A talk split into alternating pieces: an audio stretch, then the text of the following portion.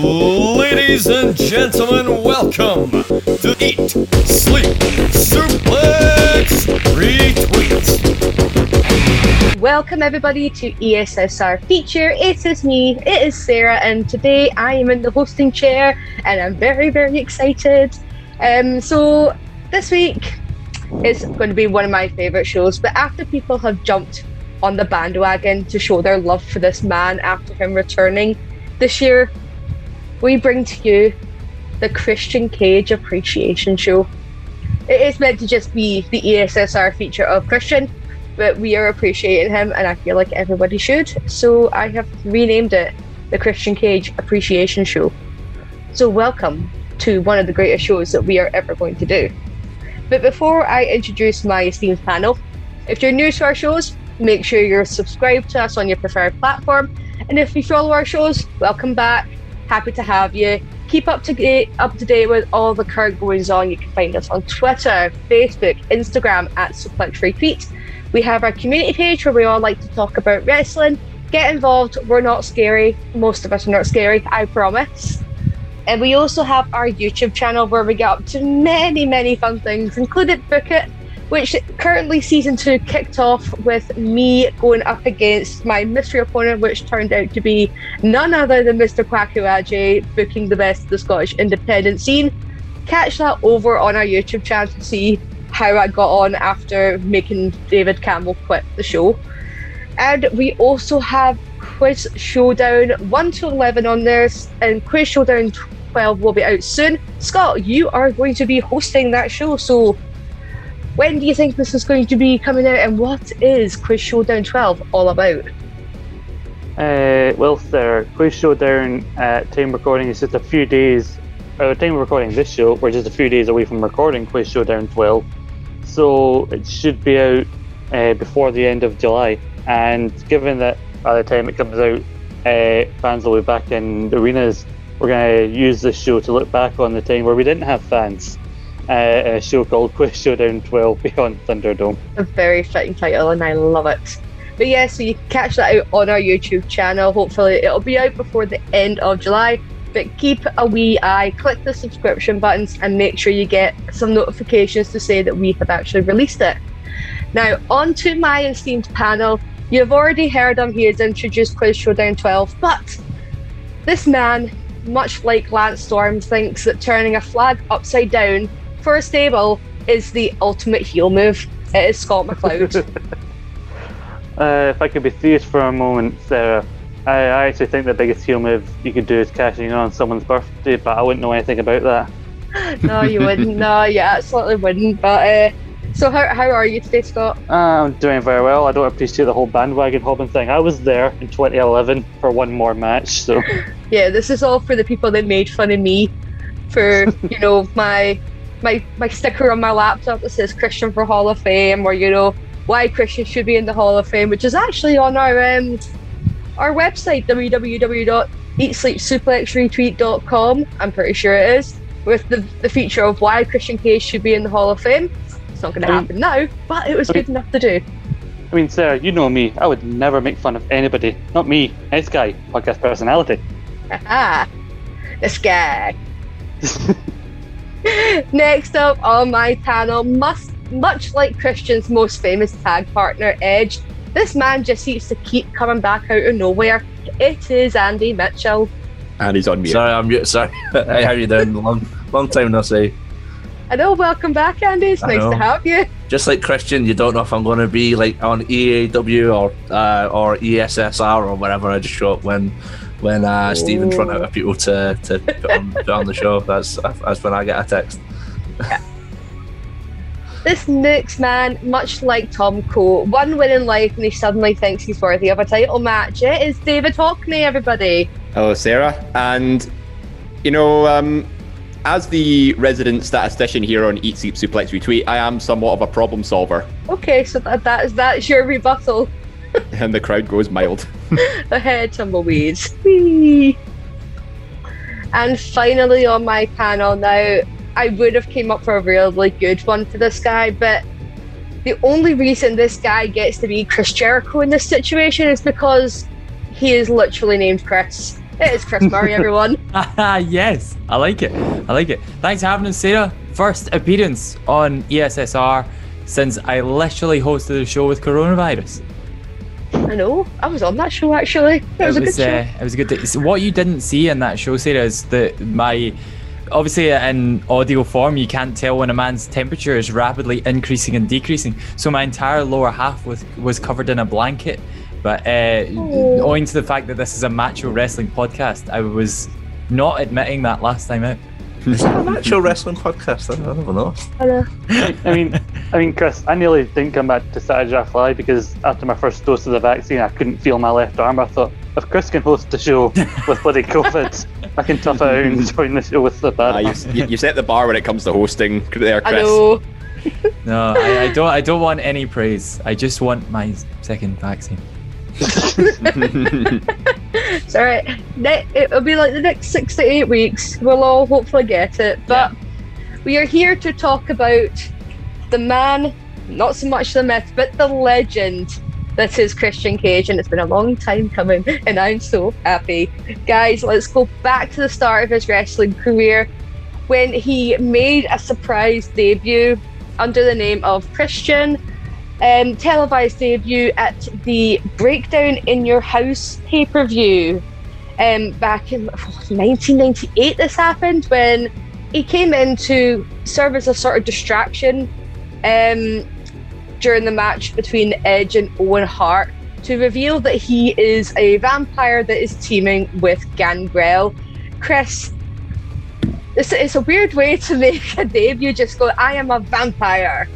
Yeah, that's the thing. Like, see if you sit down and try and explain this group of wrestlers to anyone now who is maybe just watching wrestling or even just watched wrestling for the last 10 years, it sounds so naff. But I promise to everyone it was really cool at the time. um, yeah, siding with Gangrel. Gangrel uh, in himself was a very strange man. I assume he had prosthetic teeth because he had actual fangs. And uh, yeah, Christian comes out, and before we know it, he's being touted as Edge's younger brother. It's entirely believable. They're both Canadian, have beautiful long blonde hair. Um, yeah, it was a it was an interesting way to come in. I mean, not to mention that we know that Edge and Christian are like lifelong friends. I mean, they, they both got into wrestling together, trained at like the same school and everything, so that they came through literally everything together. Um, Dave, see in terms of just like Christian's look when he first debuted, long blonde hair, dark sunglasses, pretending that he's a vampire. I mean, could you have thought of, of like um, a better debut for this man, knowing what was going to happen with his career? Well, given that the time, you know, it was um, it was the peak of the Attitude Era in the late '90s, and you could be as outlandish with gimmicks or personality as you wanted to be, and I think that was one of the big selling points of. Uh, when Christian first showed up, is that he had a very he and Edge both had very larger than life personalities, and whatever they put their energy into, it would just come off brilliantly. And you know, they both had similar looks, you know, when teaming with Gangrel, so they sort of looked like they played the role of the tag team very well. But you know, and you could get away, with, you know, with you know, uh, wrestlers pulling off gimmicks like the Red Rooster and Mantaur and stuff. So a vampire just feels normal. Although try saying that to, to Kevin Thorne in WWE ECW in 2006, because I actually remember I was at a a live show with my cousin and my brother in late 2006 and Kevin Thorne was on that show and most of the crowd were just chatting to him like vampires aren't real and stuff. So I mean it just goes to show like you know how much the times have changed you know even if it's like less than a 10 year gap. Like vampires were cool at the time because I think this was when Buffy the Vampire Slayer launched as well. So it was it was sort of keeping up with the times but it had its own sort of twist on it and it was a very iconic sort of character to kickstart his career. What do you mean, where popular? Vampires are still popular. Um, yeah, but everybody's on like TikTok and whatnot and stuff, so it's times are different. I mean, I mean, I had to back Dave up. They were cool. I mean, I mean, vampires back then. You had, like you said, but either Buffy or Blade. That's Yeah, not or cool Blade, yeah. modern day vampires. I think uh, I think the the General Hospital spin-off show Port Charles was all about vampires as well. I think, but that was a soap that only lasted a few years. I think '98 was the year the first Blade came out, so clearly it was a case of WWE capitalizing on something that was popular with the whole vampire thing. Vampires And- were pretty much pop culture at the time. Yes, and hopefully they'll make a comeback. Maybe his uh, vampire character might make a comeback. Who knows? But see, Andy, see his debut match against Taka Michinoku at Judgment Day in your house, right? He, he won the, Yeah. the, the light heavyweight championship. I mean, this wasn't even too long after his initial debut. It was maybe a month at best. Do you think this was probably the best way for Christian to, to make an impact in WWF at this time? I think so, yeah, because again, it's like the whole idea of like the Brood is they're quite mysterious, and if he's coming out and it's like one of his first matches and he wins, like the and against Taka Michinoku, who is a very underrated uh, wrestler, uh, yeah, it's, it's still it's kind of like the light heavyweight isn't really popular title, but it's still a title when titles kind of still mattered. But I say that it was uh, Vince Russo still writing, but the lesser titles might have had a bit more prestige because they weren't a part of any mad storylines. And yeah, just I was actually going to mention about the Blade popularity. Is like, yeah, that actually did help with the whole vampires being cool kind of thing. And obviously, got to mention the the mysterious of the entrance, the coming up in the fire. It's pretty cool. Uh, they, they, they did it before. Uh, they did it before it was cool, like Kane and stuff. Oh yeah. See, Christian did a lot of things before it was cool, just people Yeah. never noticed. And I love these white uh, uh, baggy uh, t-shirt thing. I can't remember what you call it, but uh, that was pretty cool. That was a good look that only Christian could pull off. Like what a Yeah. shirt. Uh, yeah, he's shirt back at, but there's a name for it. There's a because he's got the. It's like Yeah, the 'cause it's, Oscar it's not a shirt shirt. It's like what you see when, like, for example, when you look at the Vampire Diaries and they go back to like the 18th century. Of like that's Yes, young that's what cultured man, David. Help me. Um, but just just as well, like, see the fact that he lost the, the title to Gillberg of all people, like not even a month later. I mean, Chris Gillberg of all people. This this was so so annoying because like at the time the title was kind of bouncing about, but it was always bouncing about on like Heat. So you never really got to see. Well, I mean, I didn't watch Heat at the time. I don't think I've ever really watched Heat since SmackDown came around, and it it was a shame because the debut was great. Like putting him against Taka Michinoku, that's great because Christian is in a light heavyweight match, but he's not a light heavyweight wrestler at all. He threw Taka about for that whole match, and it made him look amazing in his debut. And then you have him go and lose to a guy who's like smaller than him. Maybe they just wanted to have him have an impactful debut, but didn't want him to carry the belt for too long. But um, yeah, thankfully, I think these all just happened on Diddy shows, so nobody really cared and pretty much didn't factor into any of Christian's storylines at the time. But um, yeah, it was a, it was a really really cool debut, and um, of course, as we said, the Brood, absolutely amazing, best entrance ever, best theme ever. I found out something today, Sarah. Did you know that the entrance music has a subliminal message in it? Oh, I was going to mention this, but Right, Scott, Scott, No, Scott. no, you, no, you go ahead. You, you, you'd probably tell it better Educate than I us, would. educate the listeners as well, Chris. Well, well, I was watching a video on it today, and supposedly Jim Johnson, uh, man of a thousand themes, um, put a subliminal message in the song so that when you play it reversed, uh, it says something like "We buried Paul," which was either a reference to Triple H or a reference to the long-standing theory that Paul McCartney's dead and the Beatles were sending out subliminal messages in their songs. Mm. Yeah, there's a famous one. I think it's in Sergeant Pepper's on. So, yeah, exactly, yeah. Yeah. E- Uh, Ivan et Nioj. Ex- I was it's gonna exactly say- like Ivan Etnion. I was going to ask, has it joined the navy the,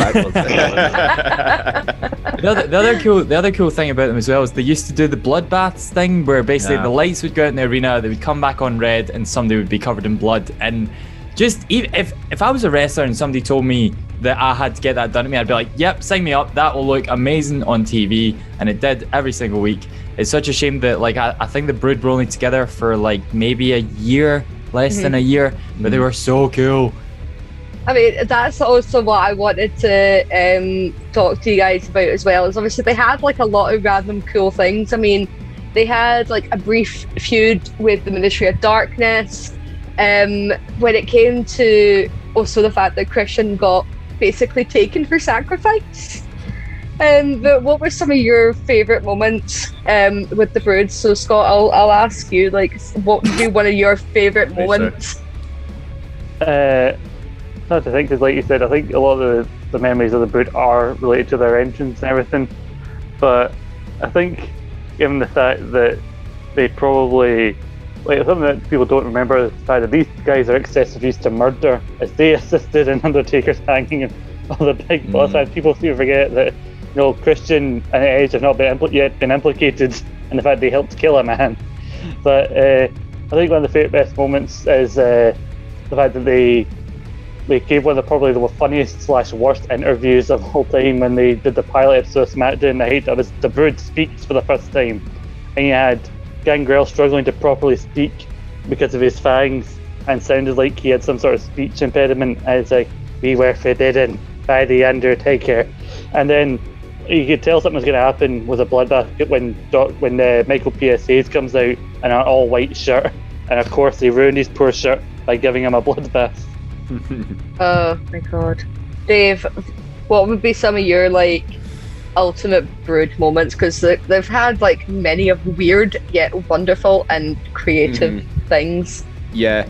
Um, I think one of my favourite Brood moments was actually not when they were feuding with the Ministry, but actually after when they joined the Ministry.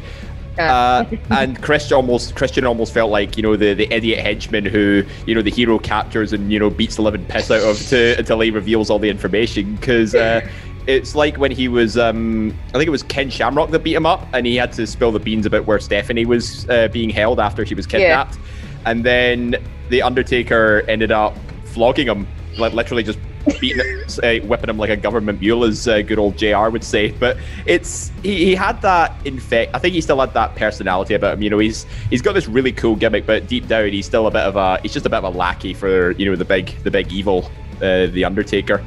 So and that's the thing about you know like uh, you know if you've got a big supervillain, some sometimes their henchmen are a little bit goofy and a little bit. Uh, a little bit of a little bit stupid. So I think Christian sort of played that role very well, and you know he gets punished by the big boss in the end. Yeah, see, Andy, quickly before I get your um, favourite Brood moment is do you think the fact that um, Christian, with his natural charisma, obviously later known as being nicknamed Captain Charisma, you think that sort of charismatic side to him helped, especially when it came to his first initial storyline? Um, I think going back to what Scott said with that promo, the, the promo didn't do him any favors, but it's just they had a. I think the fact that him and Edge have this like uh, already like history before, so it's like obviously they're comfortable together in the ring, and I think that really showed. They didn't. So I can't even remember Christian talking or Edge talking for that fact um, in the Brood, and it's just they just had this they just had this look about them that just seemed really like like intimidating, and that and the charisma just showed through it without them needing to actually do promos and stuff. Yeah, and what would you say would be one of your favourite Brood moments or Edge and Christian moments in the Brood? Uh, again, uh, I can't even remember any really uh, the matches and that. Uh, I just it's just them coming out from the fire at the entrance is just always something that always just stands out, and I always it's just weird. I, can't, I couldn't tell you what happened five years ago in wrestling, but I could remember just them coming out of the fire and coming down with the, the music and the red lights and and I couldn't tell you who they were facing, but I just always just remember that, and that would just it was just always cool to see them. I mean, yeah, like one of their their first uh, feuds, Chris, was with the Job Squad. Um, I don't know if you if you remember any fun fun things to come out of that, because let's just face it, whenever you know Al Snow is involved, something crazy is going to happen. Well, it's funny you said, do you have any like fond memories of this era? Right. Get this. This is a ESSR exclusive. And when I put two and two together and figured out I could finally tell this story on this show, I got very excited. Right. Let me take you back. It was February 1st, 1999. It was a Monday night, as is, common on wrestling television. I was nine years old, and the Brood got battered by the Ministry early on in Raw, and then later on in Raw were revealed to be part of the Ministry. They, there's this thing in the ring where Undertaker's at the top of the ramp.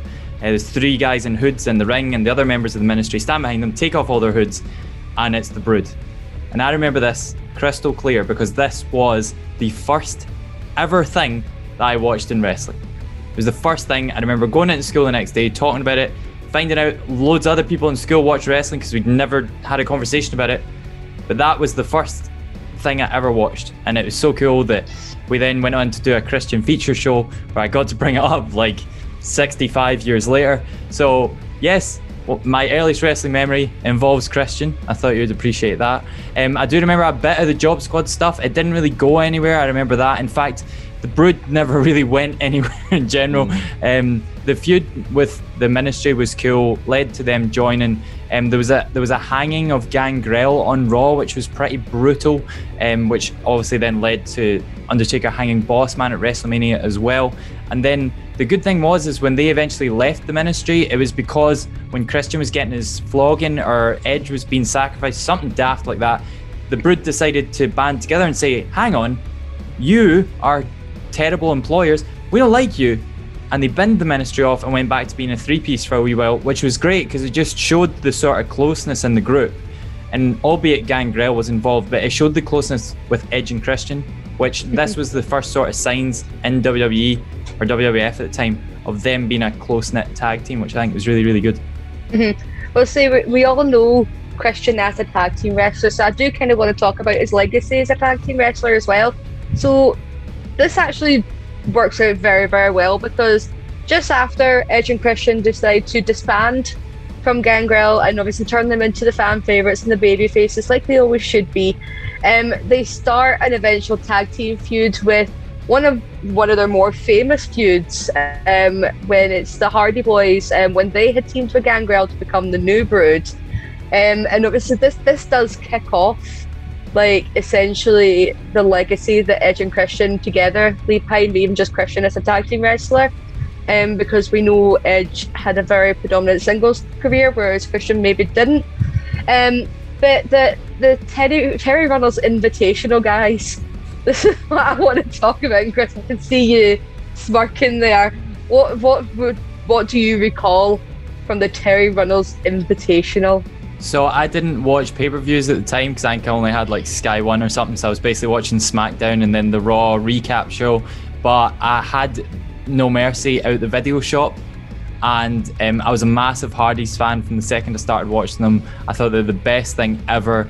Um, I loved this match. This this match was like TLC 2 obviously is the and well I'm sure we'll go on to talk about that very soon. That is the match that gets praised as being like the best thing ever.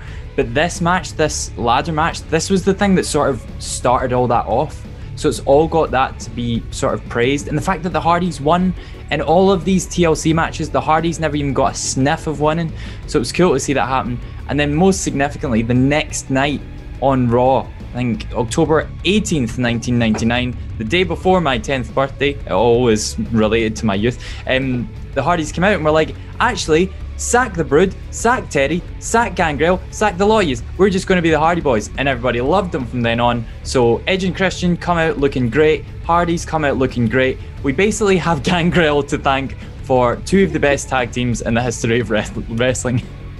I mean, absolutely, Dave. Like, essentially, Gangrel is the one to kickstart everything. Um, it's like when you think back to like TLC and everything happening and cementing Edge and Christian and the Hardy Boys as like predominant tag teams. I mean, both of them were going after the tag belts at this time, but mm-hmm. in a way, you ha- you kind of have Gangrel to thank. Yeah, absolutely. Like, and I wasn't even aware of the new brood until you just brought it up, where Gangrel actually shifted over to the Hardy Boys, and I think that's what put them on the map as well, because you know. Again, the, I would say the Hardys are probably my favorite ever WWE tag team purely because of all their ladder matches and their antics that they've done. Uh, but if we're talking, you know, just for from Christian's aspect, you like gang. I think a lot of it comes down to how Gangrel portrayed the Brood, and this helped Edge and Christian, you know, break out as a as a solid tag team. I mean, sure they don't have that sort of brotherly chemi- like full on brotherly brotherly chemistry like the Hardys do, but you know they're they're kayfabe brothers essentially, and it's uh, I think that's what makes gives them just as big an edge when it comes to, oh, no pun intended uh, when it comes to the when it comes to the rivalry of the Hardys and the, the Terri Runnels Invitational tournament as well, which I just love for the abbreviation, by the way. Um, the fact that that went to, I think it was, was it five or six matches with the deciding ladder match at the end of it? Like, these are, it's like, it, builds a solid foundation for a rivalry that would happen for years to come and produce some of the best matches that WWE's ever seen. And Christian, I think, was sort of the glue that sort of held all that together because he wasn't one of those guys who created the defining moment, you know, where, you know, if Matt was thrown off a ladder through tables, if Jeff got speared by Edge while hanging from a title. Like he Christian was the one who was the always the consistent factor and it helped all of the guys in their own unique way. Yeah. And Andy, see moving on because we'll we'll talk about um like more like the tag team stuff and championships like a little bit later on. Um but part of the good thing when it came to especially Christian um is maybe sort of right around about like the 2000s. This is when Edge and Christian started being very, very comedic, um, yeah. and just sort of going a little bit mad with it. Um, and obviously, this is like where it, it, like the five second pose came in and all that sort of stuff. That um, did you did you see that being like a sort of good way for them to go? Like you've seen their heel side, you've seen them as fan favorites, you've seen them like even come to the the near splitting due to mm-hmm. Terry Reynolds being a little cow. Um, yeah, name some of like Edge and Christian's antics that just come to the top of your head. Well, obviously there's the five second pause. Uh, they popularised coming out the crowd before the Shield did, uh, before they had to actually come out as entrances. Uh, as well as, I think every time Christian came out, he was wearing bigger sunglasses every time. It just kept getting massive. and obviously the hats and stuff. It was just, they were just a bunch of dicks, you know, and it, it was just.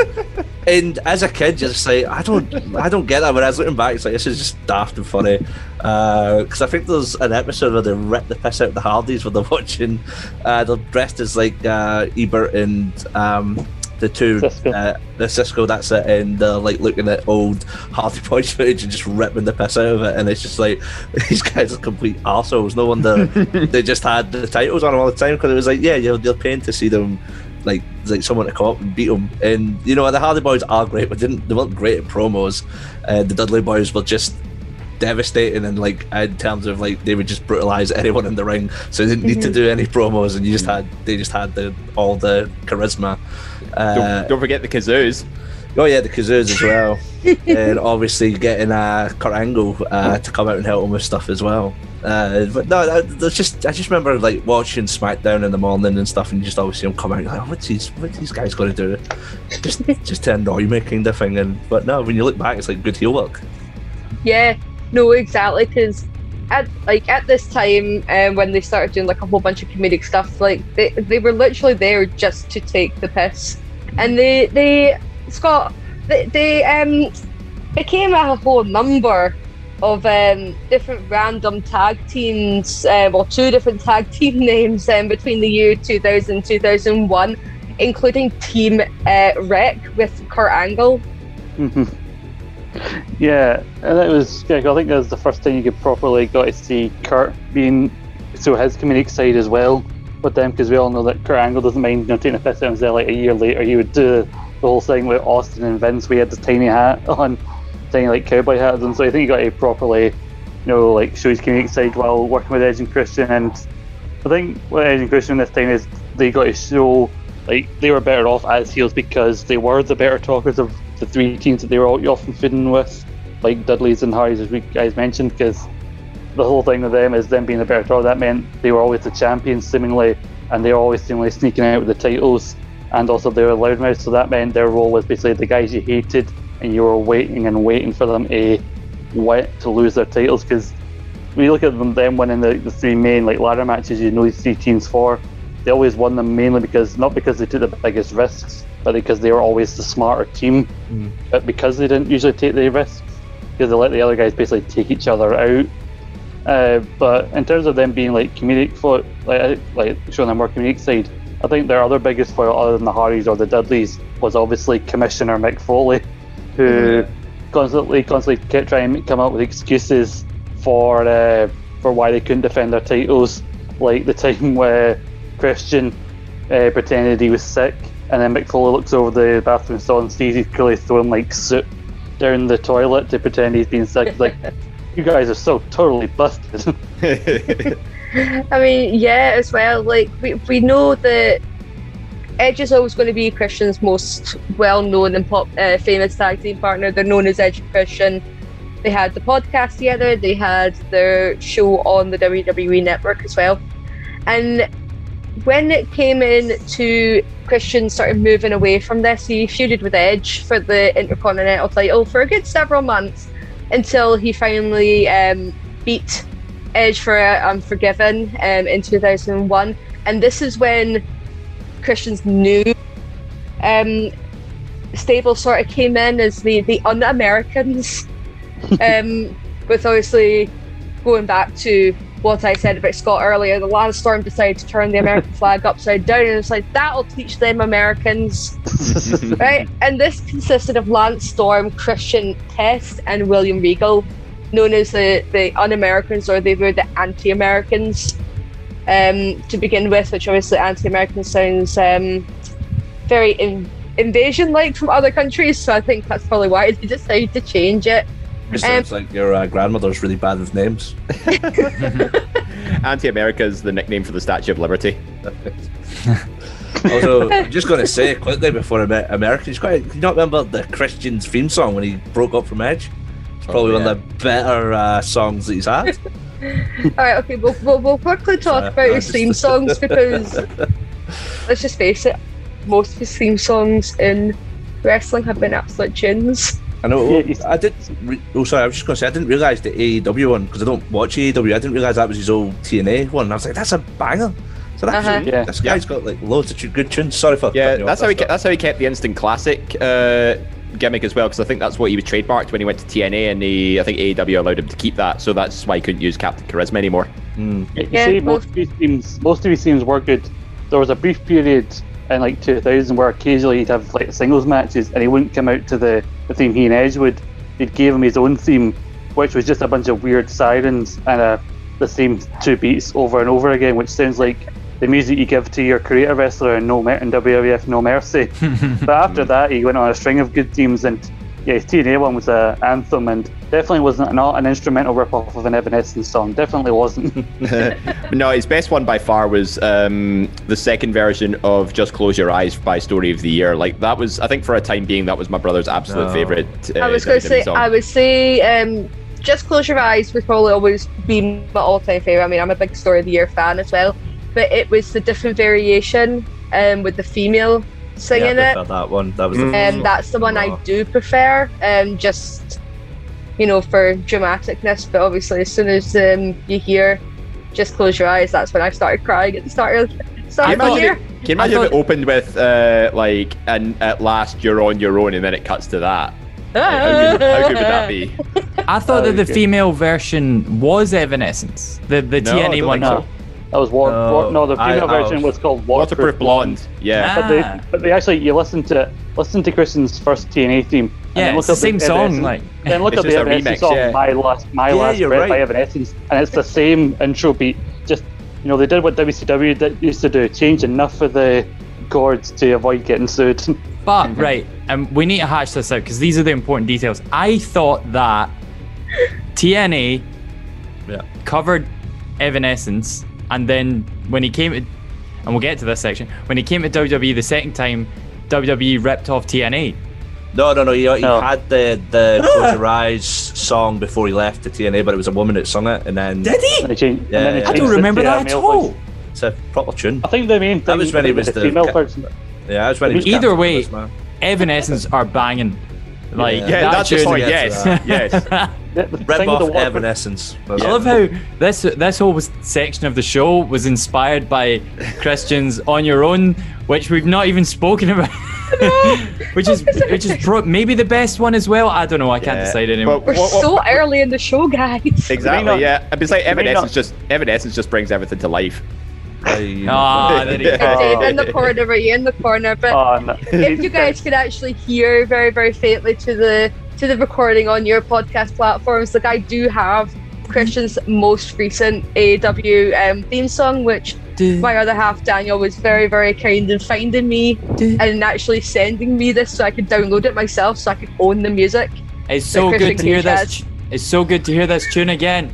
Do, do. Oh, you listen to the actual song. Yeah, and Andy, it's playing in the background. Can you hear it? Oh, Hi, can you hear it? Yeah. I'm deaf in one Andy, ear. Andy, if you just Like- close like your eyes, you'll hear Angle. it. That's where, that's Right, in the wrong. corner. In the corner. That's where I was Don't- going don't wrong. Start your thing. I think the only reason people might not forget forget about the waterproof blonde version is the waterproof blonde version of Just Close Your Eyes just sings the main chorus bit, whereas for the story of the version you get to actually hear the full song. Mhm. I think it's because if you actually look at the full waterproof blonde version, the bits that aren't the chorus are just too quiet for an entrance theme. Yeah, it's way too quiet. Like it's like almost crescendos into like its first verse, and then the chorus is when it finally picks up. Yep, uh, This, absolutely. this is why I've said this to boss man Steve before. We need another music in wrestling show. I know Qu- uh, Aquaku did one about 10 years ago. It was before any of the mics were any good. The show sounded crap. We need a revisit. Like, I'd, I'd be on that. I I'd was want to always like, on that. You know, if we cover the Reckless Intent album, you can count me in for that. Oh, WWE Anthology as well. It's one of the, it's one of my favorite albums. But guys, if you guys, if, for you all listening, if you really want to hear that kind of show, let Stephen Wilson know. Slide into his DMs. Speak to us on Twitter. Speak to us on Facebook on the community page. Tell us that you want that show, and we will make it happen for you. Post that I- in the forum, uh, Chris, after the show. Sorry, I'm just, just this is getting derailed. This uh, it's about podcast. Christian, not just his music. he has had a career other than his music, guys. It's okay. I mean, that's Well, The music music shows though. more of his charisma because he is Captain Charisma. You know. But just finishing off about, uh, about like his legacy as a tag team wrestler. Obviously, we know his tag team with Christian. That's uh, with Edge. Sorry, it's going to be like the biggest legacy that's ever. Like most teams want to be like Edge and Christian. Most teams want to be like the Hardy Boys and everything. But Edge and Christian is who we're talking about. I don't know if many teams want to aspire to be Christian and Lance Storm or Christian and Chris Jericho. Um, Jericho and Christian were quite funny. I'm gonna give them that. I mean, they had good chemistry. Like, and you know, I think there was that bit where I think they had their, their clothes necked and had the towels whipped off them. They basically were on stage naked for a bit. uh-huh. Like that was a funny moment, and they obviously there was the back and forth between Trish and Lita as well at the end of 2003. Well, yeah, that was another one. Was um, like see all the the different things. It's always worked with whoever Christian seems to have been with. I mean, Chris, I I, conf- I compared you to Chris Jericho earlier just simply because you were called Chris. You, you don't talk like um you're you're not like the goat or anything. I'm sorry, I have to break it to you. But see, these two are two of the most charismatic people in wrestling. Put them together was like a no-brainer, wasn't it? Yeah, I mean, we touched a bit on the Un-Americans. Like, Christian is so good in the tag team format. Like, everyone sort of shits on the Un-Americans. A lot of people said that they were just used as sort of fodder for Undertaker, but they were perfect for what the WWF needed at the time. Post post 2001 America needed something to hate, and I think that they were really good at this. Um, there was a, a match in particular I remember really vividly where, well, uh, the main event was actually my namesake Chris Jericho against Edge in a steel cage match, and then the Un-Americans all come out, attack Edge, crowd goes mental, and then Rey Mysterio and John Cena both come out to help Edge, and it basically the, the show ends with Rey Mysterio, Cena, and Edge standing on three corners of the cage, and Michael Cole's like, "That's the future SmackDown," and he was right. They were the future of SmackDown for like the next 20 years, and that's that. All of that doesn't happen unless you have the bad guys for them to beat, and that's why the Un-Americans and Christian was so good. And then when he sort of disappeared for a little bit. But then when he goes with Chris Jericho as well, that worked so well as well because they became a solid tag team as well. The the lesser um, praised TLC match before it became a pay per view, TLC 4, when he was tagging with Chris Jericho, October 2002, one of the most underrated Raw matches I've ever seen my whole life. They didn't win. Kane obviously retained his titles in that match, but then they won the tag titles off Kane and Hurricane the next week. And like Uh, there was bad to say it's got but like they he was such a solid worker anytime he was put in any sort of tag team. Um albeit i have to say that i hated that daft intergender match they had with lita and trish. I thought it was really stupid. Um and he finally got a wrestlemania moment out of it uh, in 2004 when he was working with chris jericho you, you- you mentioned Kane there. They did, and the Americans did play a part in a pivotal moment on Raw in 2002 when Test threatened to burn the American flag with a blowtorch. just as he's about to, Kane makes his return, debuting his best theme song, his uh, slow chemical theme song. Yeah. Get, getting it back to a subject that will be covered in a future music and wrestling show at some point. Didn't they get unpushed? Uh, the Un-Americans stopped the push because uh, Edge and Test refused, not Edge, Te- Test and Christian refused to get a haircut, and that was kind of the thing. And then they end up getting the haircut anyways afterwards, both of them. Oh, really? But, yeah, because it was like uh, McMahon was basically like, cut short your hair, like have this sort of militant look, but didn't want to do it. So I think that was like one of partly one of the petty reasons that that stopped and Yeah. why they got punished as well. So And Christian ended up, you're right, Andy. Yeah, Christian actually did end up cutting his hair, but it was the night after he won the Intercontinental Championship, which was reactivated at Judgment Day that year. It was his second Intercontinental title. That's when he changed his look, etc. He still had the long hair right up until that point. Yeah. mean, he's better with short hair anyway. I think Yeah, he's a lot he's- more Oh, handsome with short hair. Oh, absolutely. definitely, definitely short hair for me. Um, but see, just quickly looking back like his his time as a tag team wrestler, um, before we move on to talk about uh, the individual championships. Um, but Chris, what would you say is the biggest legacy that Christian's going to leave behind as a tag team wrestler? I think that Christian brings something or brought something to the WWF that was really important, and that is a pretty normal looking dude, not like a guy that's ripped to the nines, not a guy that's, you know, massive, not a guy that's. I was going to say charismatic, but he is very charismatic. But basically, like, he, he looks like a very normal dude, right? But he managed to pull off absolutely everything they put in front of him. Like, they put the vampire dude gimmick in front of him, pulled that off. They put, you know, almost cocky heel in front of him with Edge at the start, pulled that off. They wanted to turn Edge and Christian a bit brutal when they had their feud with the Dudleys around Royal Rumble 2001. They pulled that off as well, and they had the unsanctioned match with the Dudleys, which was brilliant as well. Every like aspiring wrestler should look at what Christian's achieved and be like, well, I can do that. If like I, I wrote down the list of belts that he achieved. I'm not going to spoil it because I'm 100% certain you're about to read it out. But what he did in such a short space of time between 98 and 2004, five ish, mm-hmm. just a phenomenal, phenomenal run. Like, and and he he should be an inspiration for anyone who wants to become a wrestler. I, here's the thing that I'm just going to throw in now about Christian he has the same issue that I think a lot of wrestlers have, and the fact that WWE are more than happy to put a lot on him. Like he achieved pretty much everything in WWE by the time he left the first time, and he held every belt possible. But they ran out of things to do, and they didn't want to push him to the main title just yet. Now, this happened to guys like Jeff Hardy, Edge, Kofi Kingston, Rey Mysterio, and all of these guys just stuck it out and eventually they were rewarded with that main title run at some point. But Christian sort of flipped the coin on that and he chose to be like, well, no, I'm going to go convince you that I'm big enough to hold these belts elsewhere. So mm. it's, it's, it's an interesting thing. He, he's, he's sort of like Christian is equal parts like the worst main eventer but the best mid carder and he's he's right on that line so he, he, he's just he's the most unique wrestler to try and compare anything to Yeah, no, he is very, very hard to compare, um, especially with the people that were around him at that time, and especially today now as well. Um, but Dave, in terms of legacy, what would you say is um, been the, the biggest part of Christian's legacy as a tag team wrestler?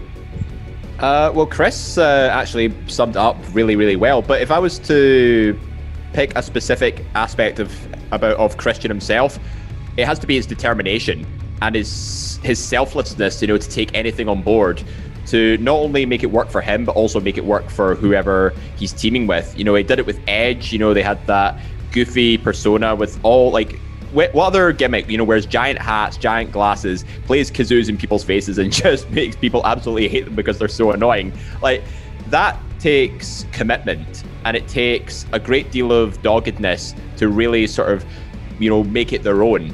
And Christian did that to perfection. And just another thing that Chris mentioned was his um, his determination to say, right, okay, I'm I'm not going anywhere past if, if you think I'm not getting to the world title picture, think again. I'll go away and show that I am worthy of this because I have achieved so much in WWE. I've put on, well, for lack of a better phrase, instant classic matches with TLC and all these ladder matches.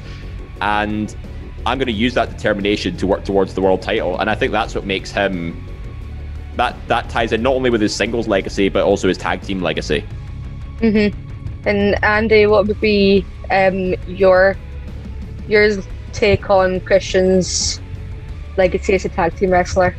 Just, uh, I think everybody said it best. It, it was like the workhorse. It's like everyone always remembers Edge, but it's like Christian was, you know, he he made it look good. It's like him and Matt Hardy are sort of they're sort of workhorses of their tag teams. Whereas mm-hmm. it's kind of like all the all the, the eyes are on Edge or, or Jeff Hardy, and it's just he would just I think I'm pretty sure he he lifted more of the belts in the ladder matches and stuff. I think he was the one to actually grab them, and I feel that he was just he was so good that you kind of forgot he was there sometimes.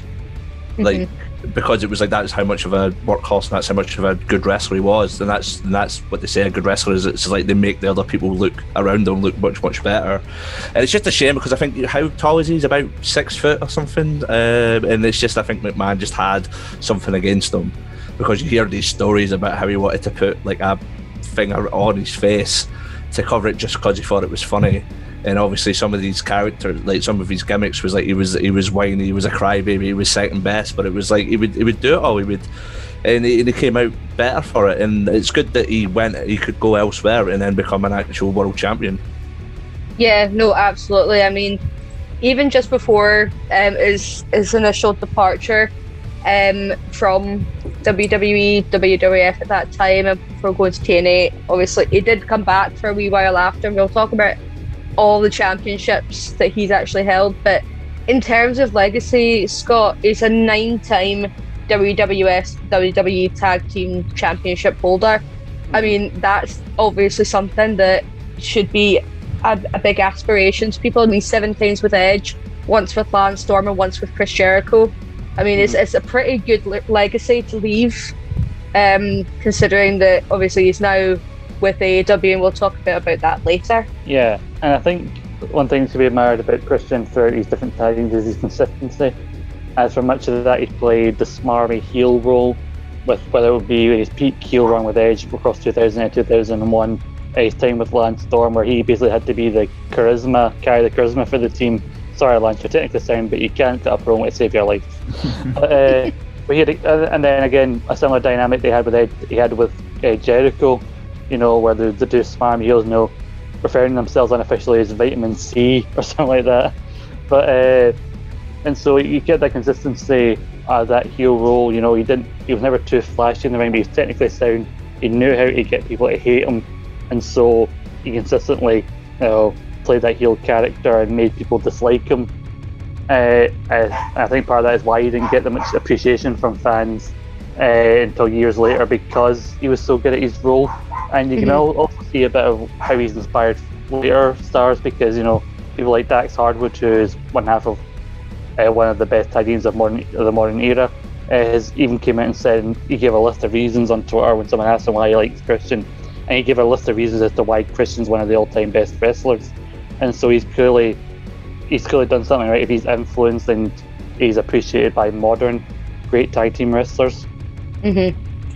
And just before he, he left um, on his departure to to the wrestling world, obviously Christian had a a, a few championship pursuits um, in this meantime. I mean, for one of them, he was Intercontinental Champion going into Unforgiven um, in 2003, where he beat Chris Jericho and Rob Van Dam in a triple threat match um, but unfortunately, obviously lost uh, in a t- in a ladder match um, to Van a little bit later on, and then becoming part of um, Team Bischoff, taking on Team Austin um, at that at the Survivor Series later that that year.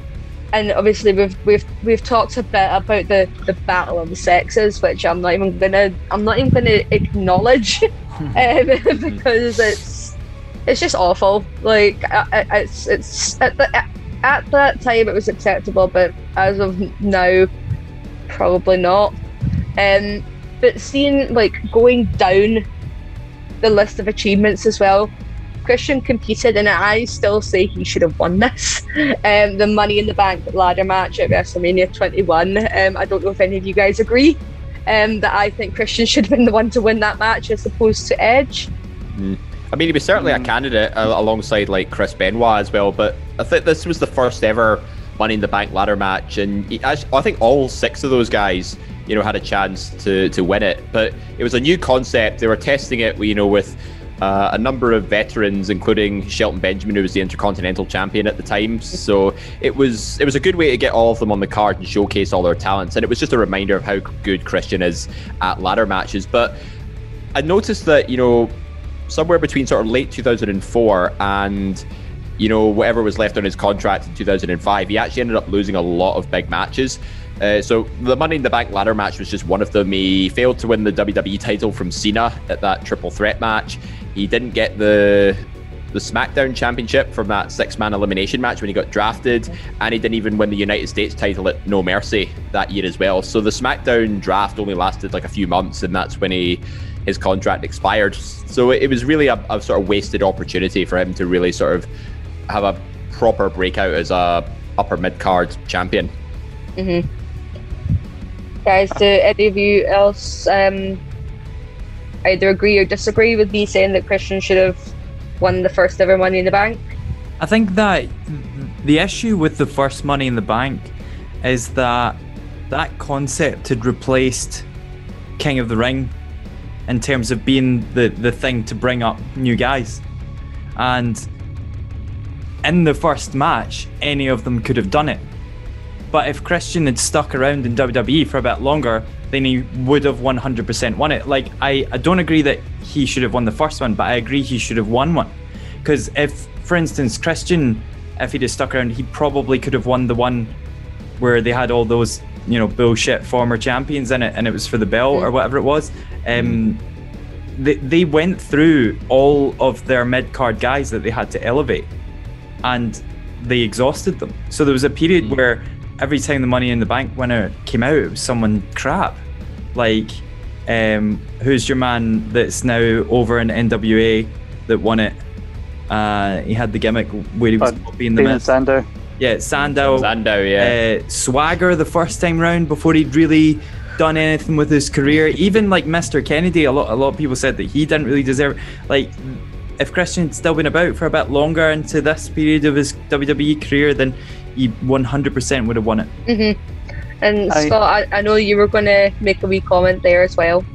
Yeah, I think he definitely should have won Money in the Bank. I don't necessarily necessarily agree the first one because you got to think of the timing. And at that time, Edge was really starting to come into his own as a true singles heel, especially after he turned um, late 04. And I think it's the stuff about him and Lita and Matt Hardy was starting to come out. Then he was be, starting to become properly detestable. And also, it was an unproven concept, so we didn't really know what to expect. So, going on a heel like him, I think, was the best decision at the time. I believe if you actually watch back the Money in the Bank from WrestleMania 25, Christian gets the biggest pop of anyone in that Uh. match because because he'd just come back. I think the rumor at the time was everybody thought he was going to win it, Yeah. but instead they decided to go with Punk two years in a row. I think if he was going to win at any point, it would have been that one. I think I was more mad about that one actually.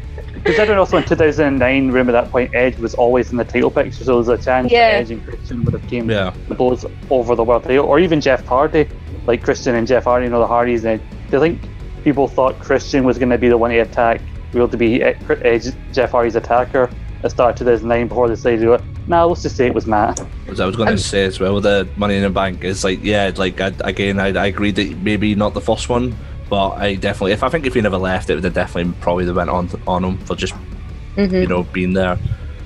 hmm No, no, definitely. I mean, we'll, we'll, we will talk about like his return and like obviously him returning for that Money in the Bank ladder match as well, um, and the pop that he got because let's just face it, I was sitting watching that the other night and I got mad all over again, even though like Daniel's favorite wrestler CM Punk and he was obviously happy. He was just like, nah, Christian probably should have won that, but coming into like the sort of end of the end of his contract as well, we had we had been introduced to the Peep Show as well, which who you know doesn't love an interview segment on the on the wrestling TV because we don't have enough of those. Um, but it was, you know, it was a it was a sort of weird time dwindling down towards the the end of um, his his WWE career. I mean, even reported that after they had offered him a new contract, he just went, "Nope, I don't want it," um, and just allowed like the rest of it to run out. Um, but fun fun fact that just before um, Christian had actually left WWE, um, he had filed for the trademark for the nickname Captain Charisma. So he, he changed his name back to Christian Cage on his start with TNA, but sadly enough, WWE disputed it, which is why he, he called himself the Instant Classic from early 2007. So a couple of years he was allowed to use Captain Charisma until WWE, you know, stole the fun away from him. But we're going to move on to probably what I would say is arguably one of Christian's best years in wrestling. Um, and this is mainly because, and I keep saying this, that TNA treated him like the star that he is. Um, and obviously, the, the credentials speak for itself. He made his debut at Genesis, which obviously we know TNA they're a bit weird when it comes to pay per views, but he had his intentions of obviously joining Team Canada. Scott D'Amore is a is a weird coach. I mean, I was saying this to Daniel the other day that the name Scott D'Amore just screams TNA. like even when he's like on Impact, you're like, I remember him from like TNA and everything. But Chris, his debut at the at the pay per view, um, sort of talking with Scott D'Amore. Um, did you expect Christian to turn up in TNA? This this brings us on to my favorite era of Christian Cage. Uh, he came into TNA so so strong. Um, the Scott D'Amore incident was amazing, as you say.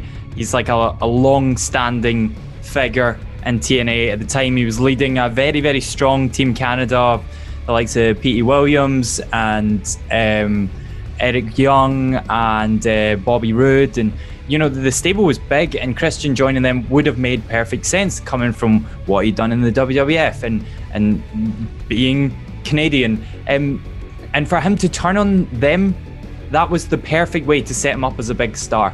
And everything about him just screamed big star in TNA. He had the new ring gear with the, the hood, and he had the little bit of the AJ Styles entrance where he throws the hood back, and he had new music that was brilliant, as we've discussed. All of it just felt like big I, know people that when they found out Christian was now in TNA, that they started watching TNA. He's the reason people started watching TNA. They were going through a brilliant period of having lots of stars, albeit all the stars came from different companies, with the exception of guys like AJ Styles Abyss and Monty Brown. But they had a brilliant roster, and he slotted in perfectly because a lot of TNA guys weren't as you know beef as WWE guys were. So he looked like a main event star when he came in. He didn't look dwarfed by guys like Cena or imagine Christian in the ring with The Rock. I know he did it for like two minutes, but he would just look like a little little tiny boy. So it, it just it, they set him up so well. I remember him beating I think it was Monty Brown Mhm. for the Mhm. number one contendership, and Yep. Yeah. and at the time, it made so much sense because as well, Monty Brown was this guy that was. He had this brilliant finisher called the Pounce, which was a bit like a spear, but he actually just bounced off them like Mojo Rawley does. Um, and then he went on to actually beat Jeff Jarrett. And me and Scott have spoken about this at length. Uh, Jeff Jarrett's title reigns, Christian hopefully being the one to end them. He got a good four months before dropping it back to Jeff. But it, it was just such a good time. And one of his main feuds, and I'll stop talking, I promise, after this. One of his main feuds was when he went up against Abyss, and I feel like Abyss was a massive deal in TNA, and it was sort of like, well, if you can prove you can beat Abyss, then you belong to be here. And they had this brilliant feud where Christian kept coming out on top, and they ended on this amazing Full Metal Mayhem match, which is like TNA's mm-hmm. version of like a hardcore TLC match. And it just showed that Christian had this whole other side to him. He could be a main event star, he could carry the company, he could be like a hardcore wrestler, he could, you know, do thumbtacks and shit like that. And genuinely, I think he was probably the top face in the company at the time. And it just it just showed and it was great and I loved it and it was great and I loved it. I mean, yeah, like that that initial kickoff. Scott, obviously, I know that you were like a wee baby when um, this had all like started out. Oh, you I beg your are. pardon. Oh, come on! What year were you born? 96. All right, you were a wee babby when this was kicking off. Um, I was I was only about fourteen when this was kicking off. Um, but you you do a podcast of like looking back, especially for like TNA etc. So see, looking back and watching this, like how much of an impact do you think Christian made just in general, like not even growing up in that era? No pun intended there, Sarah. I think I think I've mentioned before that around about the mid two thousands, I was kind of losing a bit of interest in WWE and left for a couple of years, I did see the odd bit of TNA kind of out of order on like Bravo or whatever channels it was airing on at the time, and seeing the amount of people they were getting in. I think I've seen a little bit of Christian at the time, and I was like, what even Christians in in this company? I think he definitely was the biggest signing they had pre Kurt Angle coming in. Mhm. I think at the time. And as Chris said, yeah, it's always cause for celebration when someone manages to wrangle that world title away from Jeff Jarrett, especially in those days. And you get, you to hear my full thoughts on that. Check out our uh, best and worst Impact World Champions uh, show. I don't think we ever we don't I don't think we talk about Christian too much, but you know we talk a lot about Jeff Jarrett. Uh, but that match with Abyss is just is superb. You should go back and, and search it. I think it's on YouTube somewhere. And I think like many of Christian's matches, it wasn't as appreciated at the time, but it's because he has a lot of matches that are, can be classed as underrated. But that was a a solid solid match, and just I think it, the name Instant Classic. I think uh, it suited him because he all he was a work rate guy. He was always put, putting on the best matches. He already by that point had had matches in WWE that could be considered instant classics. Uh, one thing I didn't like about his time TNA is when he was a heel, he uh, he had a, a questionable catchphrase, which was which was uh, "If you don't know, now, Now you, know. But the, I, I love that. I don't like that's contr like, like Wait, controversial. I love that saying. hang on, that, that rings a bell. I'm pretty sure Hit Row Records on NXT currently uses that. They're they're plagiarists, the wee Ah! pricks. Wait, Oh my god, he stole it from Christian. I, I believe Jr. once said in wrestling, the last original idea died of loneliness. Well, Man. that's gonna be my next battle. I'm like, excuse me, you stole that from Christian Cage. Which he actually still he does say that every now and again um, in the AEW, which I'm just like, you know what? I don't care. I love it. But Andy, like I don't know if you watched TNA etc. at this at this time, but the first feud going in, like winning the NWA World Heavyweight Championship from Jeff Jarrett, basically near enough as soon as he stepped through the door, cemented the fact that they saw him as like a big Mm. Star. Um, especially because you know Jeff Jarrett was you know the founder and owner of TNA. Um, nothing like putting the your own belt on, but it's not even his belt. But imagine putting a belt on yourself when you I own know, a I know. company. WWE would never f- do that, would they? You know. Um, Uh, yeah, I it's, a, it's a good way to start, isn't it? Yeah, I remember um, going to TNA and uh, the, to correct uh, young Scott there, what channel it was on. It was actually Sky had their own wrestling channel, which was awful. It was so bad. Uh, Hey, in all fairness to the wrestling channel, that's how I heard of Ring of Honor. By, by yeah, watching I- that. that's that's how I heard about TNA, and, I- and I I just uh, there was something about TNA that I didn't like. What it was just very misty. It felt like somebody was smoking in front of the camera, and it was hard to kind of see and stuff. So I never really got into it. But I know when Christian went, it, that was like the wrestling. That was the wrestlers wrestling kind of thing. That was kind of, although it didn't have the production of like WWE, but it was still like people could go there and they could look good. And I think Chris said it's like Christian fit in. He wasn't massive, and obviously they were famous for the X division and all that. And you had guys who were very similar builds and stuff. And I was trying to look there when, when they were saying it was like was like Christian the first big guy, the first big WWE goes to TNA because after that it's like Booker T, Kurt Angle, um, Kevin Nash, and everybody else goes. And, and I, I do think it was a good move and it meant that people could go elsewhere when uh, WWE gets a bit stunted, and you still see it now with people going to AEW. Uh, funny enough, Christian as well just went to AEW, uh, and yeah, it's good that he he had the sort of wherewithal to be like, they're not using me properly. I'm going to go to a different company, and then as soon as he does. It made me more interested in TNA. I never really watched it, but I knew more. I knew about it, and I knew he was a world champion. And I always was like, "That's good for him because he deserves that kind of thing. And, and I do think it led to a lot of people turning over and watching both WWE and TNA. And obviously AJ Styles was there and Chris Daniels, so it's kind of oh, there's all these other personnel, so you could probably thank Gangrel again for people watching TNA because you know he had the wherewithal to be a part of these two uh, two teams. But yeah, no, I think I think it was a good move and uh, it, it done well for him. You know, he was an NWA uh, champion. Yeah, and Dave, you, you have a bit that you weren't you weren't too familiar um, of this era of wrestling, especially with like um, obviously you're a big WWE guy, um, and you've full on admitted, and you're always open to learning.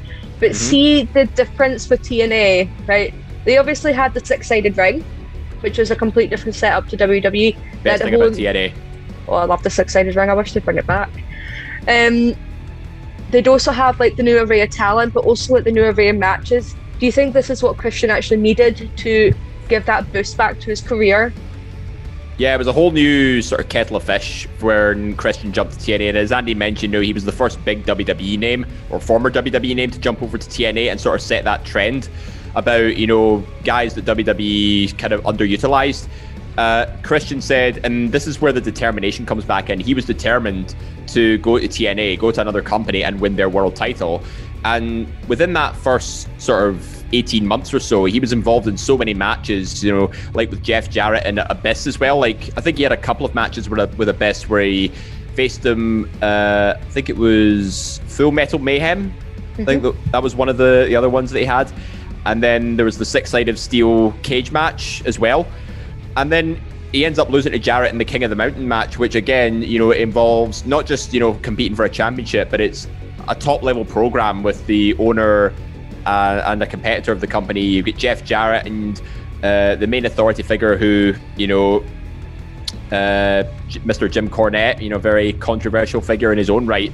And it sort of, it puts Christian in a position, you know, he, where he was, you know, the face character for a change because he'd been a heel for for a good number of years in WWE. This was a new angle for him, and he had the crowd support behind him because he ma- amassed this massive fan base from the much larger promotion. So this is, I mean, people might see it as a bit of a downgrade moving to a smaller company, but this is like his chance to sort of take a step back, you know, and make a bigger name for himself, so that they can see what WWE was missing out on. So all in all, it worked. Uh, it worked pretty well, and it just shows that Christian could hang with some of the the best TNA that you know the the original the original TNA superstars were. I mean, this is also something that Steve, just before I let Scott have a wee, a wee gander at something. Um, what I also wanted to to announce, like or address, was the fact. See, um, in the Pro Wrestling Illustrated um, greatest wrestlers, you know, their top 500. In the year 2003, Christian was at 454 out of 500.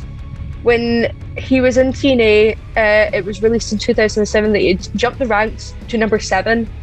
And that just goes to show like the big difference that TNA made um, in Christian's career, um, especially because they, they do rank how well that wrestler's done. Like over the past year, like we've seen Bailey and Becky, Seth, and like Roman Reigns top that list. Um, to have someone obviously go from pretty much near enough lucky to be on the list to in the top ten within within the space of four years is is a definitely shows that TNA at that time that big defection and before screw you main event mafia it's not all about you it's about the instant classic and how he was the first he was the first ever it was it was historic Yeah.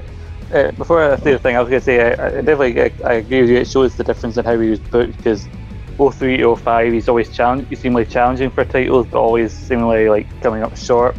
Whereas just a year or so of, good booking really improves his standing, I think. And uh, like you said, Peter wins there, the, the 500 is always about like kayfabe kind of a constant. But uh, Andy, you'll remember this. We talked about it in the Mick Foley show where we talked about a weird cameo of him as mankind like 30 Rock. Uh, Yeah. It went. It just popped in my head when uh, Talking about Abyss versus Christian Cage and the uh, the six sided steel. Christian and Abyss have an unofficial cameo in an episode of House because there's an episode of House in like the third or fourth season where House is at home watching wrestling randomly, and he's watching it. It's the match from t- from lockdown between Christian and Abyss, and you can loudly hear at one point Don West in the background, G Hillen calling the match. So I've got one uh, to follow that up on. Have you ever heard of the film Shoot 'Em Up with Clive Owen? Yep. Christian's in that. He's like a henchman in the Yeah, back. he's like a he's a guard. I think. yeah, you, you just see him, and it is uh, he, he, like I think again, it's like when you're around WWE guys, everybody who's about six foot looks about four foot, whereas like you see him in the film, and he's like Jesus Christ, he's pretty tall. But yeah, Oh, yeah. that was that was in 2007. Yeah, so he's just there chilling out in the Yeah. in the background. I remember I saw him. At, I, think I saw him at my first live event. It was the, the Royal Highland Centre in 2005. Even as a triple threat with Chris Jericho and Shelton Benjamin. And when he, I was by the, the ramp when he did his entrance, and when he came out, I thought I was expecting him to be a relatively small guy, but no, he is deceptively tall. Hmm. I was going to say as well. Um, I, a thing we never mentioned is like you know those old the WWE goes to Hollywood. Uh, ad campaigns. The one with Christian and, and Basic Instinct is probably one of the funniest things I've Yeah. ever seen. yes, I remember. He's just he's so obviously Chris Benoit is also in there.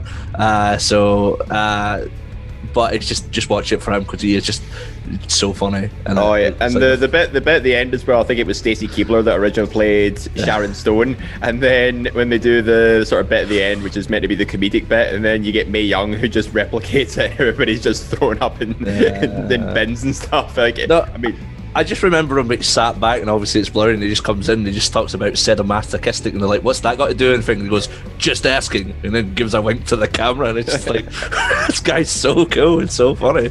But it's, The ma- put that man in a film and I will go and see it. give him a, give him his own comedy show Yeah. or something. Absolutely. Absolutely. Anything to do with Christian getting his own show, I'm gonna be like, mine. I'm gonna watch it. I'm gonna watch it. Co-star- and over. Co-starring Stephen Amell. Oh hell yeah!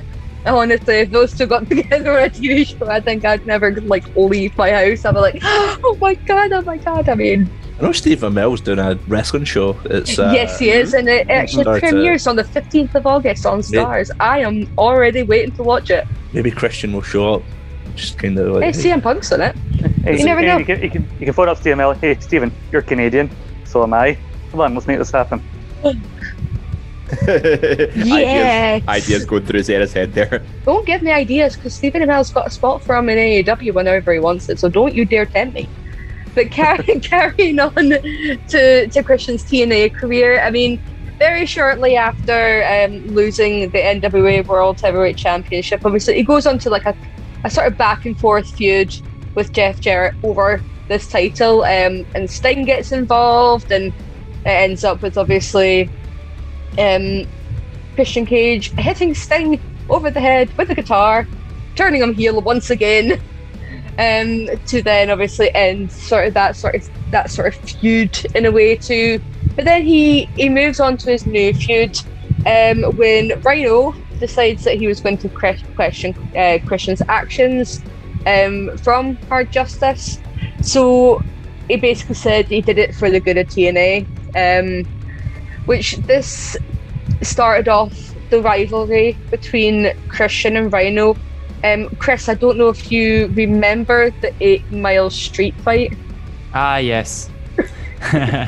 well, well, the, the thing is, right, as much as some of this was absolutely bollocks, I think that the actual turning Christian heel was a huge, huge moment. I think that Christian achieved a lot in a very, very short space of time in TNA. So, sort of like, what do you do with them after that? That guitar shot on Sting, I would argue, was more significant than pretty much all of Jeff Jarrett's guitar shots in about the 20 years before it. Um, completely changed his character, brought out this whole other side to him. He was an amazing heel. He had the feud with Rhino. There was the street fight. There was the. Uh, what was it? Was it Elevation X? Was he was he in that? I, I can't remember. But yeah, basically, Christian turning him against one of his best pals that he's been working alongside for God knows how many years in WWE just was brilliant. And of course, it all led to his second run with the belt, this time as heel, even better than the first one because now you've got all the wrestling finesse that he's had the first time around, but he gets to be an arsehole about it at the same time. Um, this period of with Christian as champion the second time round, I would maybe argue TNA's best ever period with um, Christian, Samoa Joe, Kurt Angle all in the hunt for the title at this point, um, leading to the coalition as well. It's just a brilliant time to be watching TNA. Yeah, it's got. A, do you agree with, with Chris that after after that chair shot, basically everything changed, um, and he did do it for the good of TNA. I mean, him saying that Jeff Jarrett holding on to the title is for the good TNA is a. w- I didn't think there'd be a worse motivation than I did it for The Rock, but we seem to have found it. But yeah, I mean, I did like the uh, he's taking with the NWA title. I'm just sad that you know it did end in that convoluted like double like double fall thing, which is mainly used to get the NWA title away from TNA and then to bring in the TNA their own world title. It's just a shame he didn't get uh, much of a much of a shot at becoming like the TNA world champion like officially when that got brought in. But you know, I think it was good for her because like I do like I did love the I do appreciate a bit of uh, alliteration and the Christian coalition. You know, bringing it back Tomko because that connection to WWE and uh, AJ Styles getting to show a bit more of a goofy heel side to his character. So I think that, that was a good opportunity for Christian. I think as much likable as he can be, uh, he often he falls into that role of being better as a heel. So it was probably going to happen sooner or later. And it is weird that most wrestlers that are best at heels come from Canada, often known as one of the friendliest countries in the world. Yeah, I mean, especially when it comes to you know what you just said there, it is the one one of the more friendly places apparently. Um, but anytime that Christian gets anywhere near, especially when it comes to uh, a stable, Mhm. it's not always the nicest of things. Um, but Andy, Christian's coalition. Yeah, I saw I mean, the names that are in the stable. Christian's called. Good thing he didn't have an extra like C at the end or something like that, you know, in case he wanted to change. You know, sorry, it was a bad joke. Uh, I was thinking of the com- the Krusty Comedy Classic. Uh, oh no. Oh, no. the Christian Oh, no.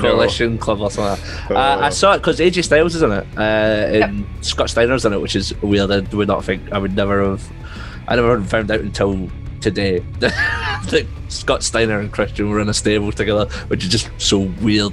Uh, but it didn't last long, did it? It was just a sort of flash the pan kind of uh, kind of thing. And again, you know, I think it was Chris was saying it was like The Rock uh, and uh, Christian. Christian looked like a small boy. AJ Styles looks like a small boy standing behind Christian, and it's so again the man is deceptively tall. It's just like Yes. so. It's just so- especially when you've got a guy like Tomko as well standing next to him. Like that's Yeah. a that's a very underappreciated team, I think, because I think on- Christian and Oh yeah, I remember. T- Christian Tom and Cole Tom, quite well. Yeah, Christian and Tomko never got one shot at the WWE tag team titles, and that was uh, against Eugene and William Regal of all tag teams. But I think they should have had a at least one tag team title run together. I don't know if they did in TNA or not, but de- I think they definitely had a miss. Again, WWE missed the boat with both these guys. I mean, Christian's coalition only really lasted about a month, and this is where we got um, your intro, Dave. Obviously, that Tomko thought, yeah, one win, and I, I'm now guaranteed I'm going to get that title shot. I mean, Yeah, but they they did team they did team as part of the lethal lockdown match against Team Angle, which I mean it, did, it gave them a reason to, you know to sort of team together, and you get you know Team Angle was some of TNA's finest. You get uh, Kurt Angle, Samoa Joe, Rhino, Sting, and Jeff Jarrett all together in, on one team as well. Where you've got Christian's coalition. It was like the best of the best when it came to TNA, and the, that lethal lockdown just basically was just a showcase of like these are our top guys. Let's see them go at it. hmm I mean, as as well, they did spend a little bit of time in Japan as well, Scott, and this is what it comes back to Christian's legacy as a tag team wrestler. He was doing tag team stuff all over the world. I mean, he's a former IWGP tag team champion. Mm-hmm. Uh, it's weird. Like Tomko was weirdly successful in Japan as well.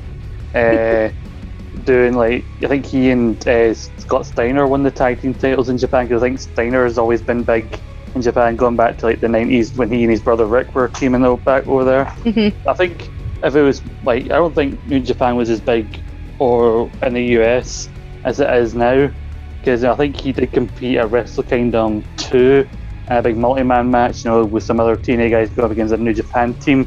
Mhm. Uh, I think if it was like a few years earlier, or if New Japan already been, was already in the uh, the stage it was a few years later, with like the Tanahashi and Okada, And I think Christian would have spent more time in Japan because you know you've seen now that there's a lot more options. Like Americans can now or guys of us can go over to Japan and make a, Mhm. a regular living. So you know it's a shame. I kind of a shame that we didn't get to see Christian, but you know now that he's in AEW and they seem to have this relationship with Japan, hopefully Yeah. we do actually get to see more of him over there because I think he could pull in some really some instant classics if he were. Well, I know Aha. Christian showed up in Ring of Honor uh, for a few matches as well. So I think Mhm. there's a Mhm. tag team against I can't remember who he was tagging with, but he was against uh, Chris Daniels and uh, uh, Brian was- Christopher or whatever. Brian, Daniel no, it was Bryan. Da- Daniel Bryan, and yeah, Daniel- he I can't remember his actual name it before. was yeah, it was Colt Cabana he teamed with. ah, that's it. Yeah, Colt Cabana, yeah. Yep. And he's also been across to the UK and wrestled a few times uh, for One Pro Wrestling. And there was three times uh, in 2006 that he came over to the UK, which it's a shame that I was not watching wrestling at this time. Um, just uh, I, I fell away. Funny enough, when I was about 15 years old when this happened. Um, but that's also just the fact that I didn't have access to Sky and I couldn't watch it. Um, but yeah, Christian's overall TNA run, guys, on a scale of 1 to 10, Chris, I'll start with you. Are we ran- ranking this in terms of how good it was to watch, or him like as being like the best wrestler in TNA, or how how do you want this? Rank it however you want. We can rank it on his actual run, how he did as a wrestler, and was he the best? We'll go with that. So I think he's in the conversation uh, of being the best guy that was in TNA at this time. Like he's in that conversation. He showed that he had this whole other side to his character. He showed he could run with the company on his shoulders. Um, I think that he basically came out of. This is a really weird concept to say in my head, but he came out of the shadow of himself in WWE. He did he did everything that he did in WWE, but he just did it better. Like before in like Team Rec or Edge and Christian, he was always the guy at the back. And whereas he leads the coalition, even when the coalition wasn't happening, he was still always being followed around either by Tomko or Steiner or AJ Styles at this time. So he he all of a sudden became like the the stepped out of this shadow that he'd been in of himself for so long. Uh, I think he left TNA at the worst possible time. I think if he he'd have stayed about, he would have worked really well in the main event Mafia storyline. Could have been really great for him. He could have like joined, been like Angle's right hand man as a heel, then been like, no, sack this. Could have turned on Kurt Angle, been like the main face again in the company. But of course, the WWE money would come calling. Um, so if I'm summing up the whole thing, I think he's like nine. I think like AJ Styles is the only guy in TNA at this time that I'd say was maybe better than him. Maybe. Okay, okay. Andy, what would just what would be your overall ranking of Christian's small tenure in TNA? Oh, say. Um, again, uh, some of the stuff that Chris touched up on, it's like he was doing the exact same thing. He had the exact same like sort of backup in WWE, and yeah, he done it better. And again, uh, as I said before, I think he started the whole popularity or the sort of the joke. It's like, oh, who from WWE is going to go to TNA? And you know, he done well. And I never even watched TNA, but I, I still kind of know he done well. And also that theme song, I know uh, that was probably um, like one of the better theme songs I think I've heard in wrestling. And no, I think yeah, definitely eight out of ten. And, and the fact that WWE wanted him because you know what WWE is like. It's like you leave them, they can be a bit petty about it, and they brought him back and kind of made him their ECW champion, which I don't know if that's actually a good thing or you know. But still, it's still like they wanted him to come back, and it just goes to show that yeah, he went, he did, he didn't burn any bridges. He, he sort of just done what he was good at. He just wrestled and was a character. Hmm, absolutely, Dave. What would you say would be based on your knowledge? Again, I'd give it a solid eight. Like he really came out of his shell in TNA. He portrayed himself as a main event player. He got involved with championship matches, main events, stables, uh, like everything there was to do on inside a wrestling promotion. What I think let him down was just um, his lack of longevity. You know, Chris mentioned you know he could have got involved in the main event mafia. That would have been quite interesting, and he could have been a big time player. You know, all the way from when TNA you know became Impact Wrestling or Global Impact or whatever it was uh, called. So he definitely could have been a mainstay for for TNA. but obviously WWE realized their mistake and they brought him back. So that sort of cut his TNA run short. So that's the only reason I'm dropping it down to an 8. And I think the only person that I think I'd give 10 out of 10 for their TNA run is probably AJ Styles. And Scott, I'd say an 8.5. I'd like to give it uh, higher, but uh, I think by the time 2008 rolled around, I think that's when the like uh, well, that's when the main event mafia kind of started properly like started forming and taking up the TV time. So Christian kind of got lost in the shuffle, I think, a little bit. And you know, his main thing in 2008, I think, was he, he won a lethal lockdown match. He had Team Cage v Team Tomko. Other than that, I couldn't tell you much else that he did in 2008. You know, one of his last things was him getting beat up and taking every member of the Event Mafia's finisher because he wouldn't join them, and he pretty much acknowledged he was leaving.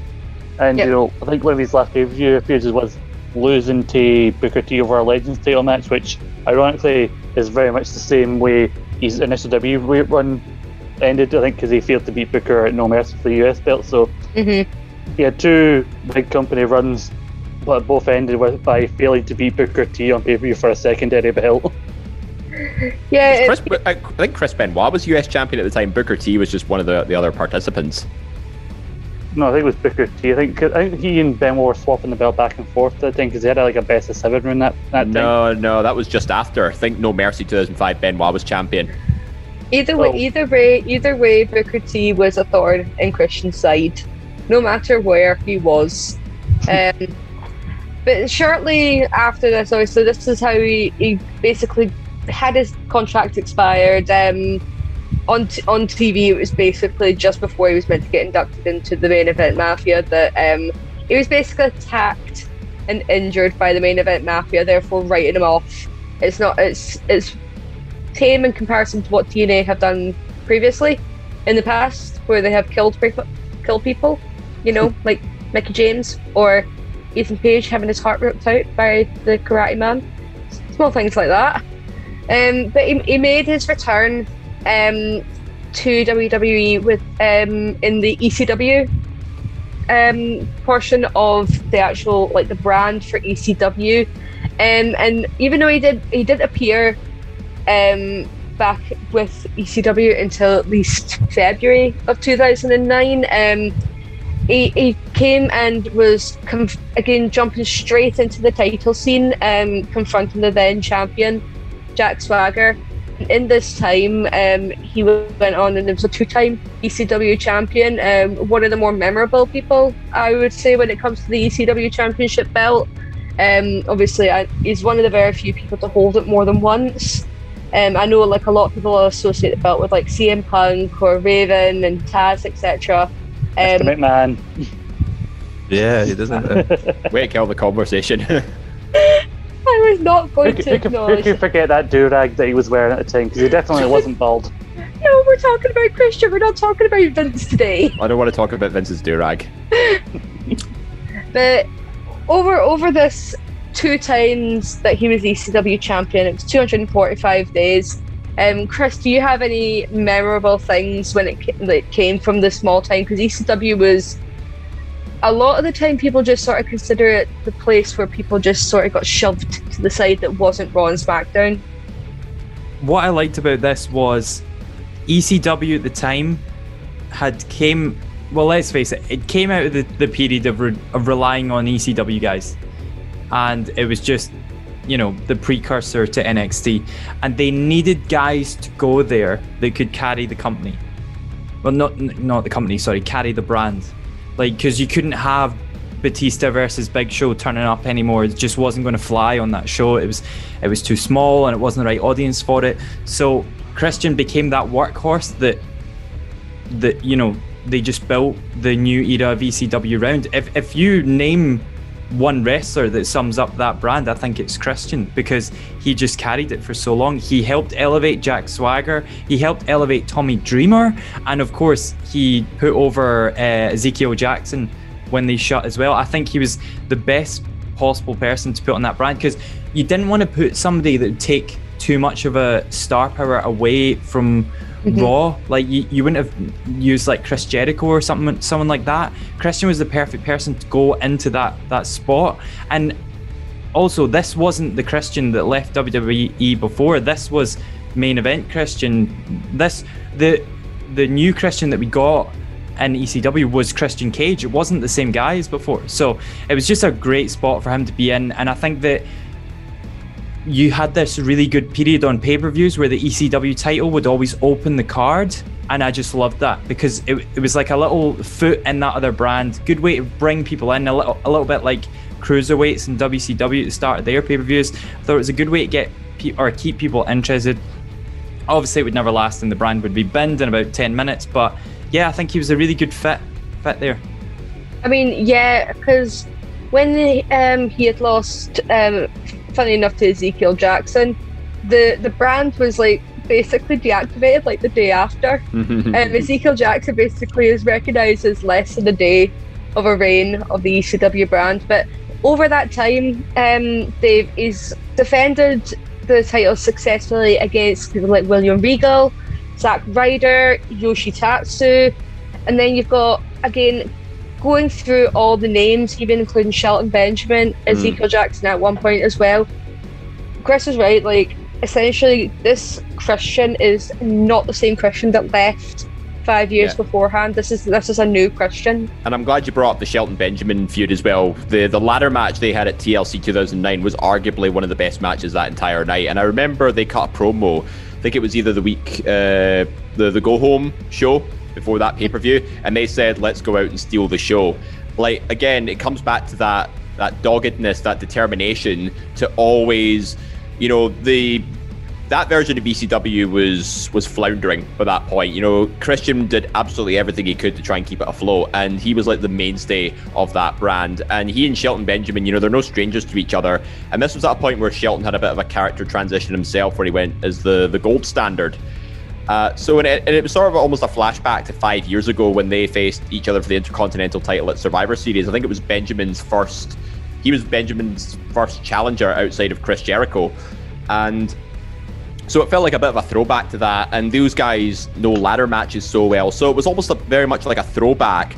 But they've gone through so much change, and they're they were so much more experienced at the time. It just clicked really, really well.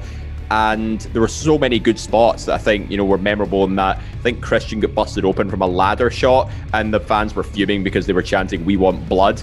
And then Benjamin does this brilliant dive off the top of a ladder on the outside. It was just, it was really spectacular, and I'd say it was probably Christian's best defense of the ECW title during that reign. Mm-hmm.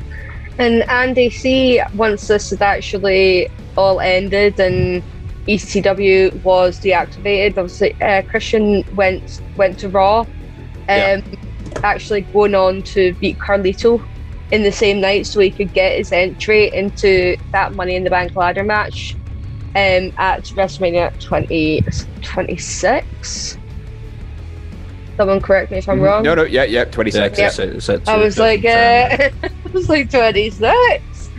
Um, and he's he's done other things um, since then as well. Like even just in this one one sort of year um, when he became world heavyweight champion, I am not even going to acknowledge the fact that he lost it very shortly to Randy Orton after because Mm. that was a crime.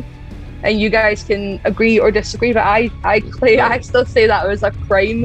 Um, but him actually, you know what? Let's talk about it. Him losing the championship so so quickly it's- to to Randy Orton, it was it upsetting. just it was it was a good fan servicey thing for him to win but again it, i feel like that showed that it didn't show that christian was bad it just showed that that the sort of behind the scenes didn't like wanna they didn't see him as a, a, a champion that carries a show and and, and that is because it's like randy orton out of out of nowhere no pun intended just sort of shows up in smackdown and then it's like a challenger for a title and then beats him and it's just it was a bit like he's won it after his best mates uh, like had to retire and stuff, and it was a really really emotional win for him.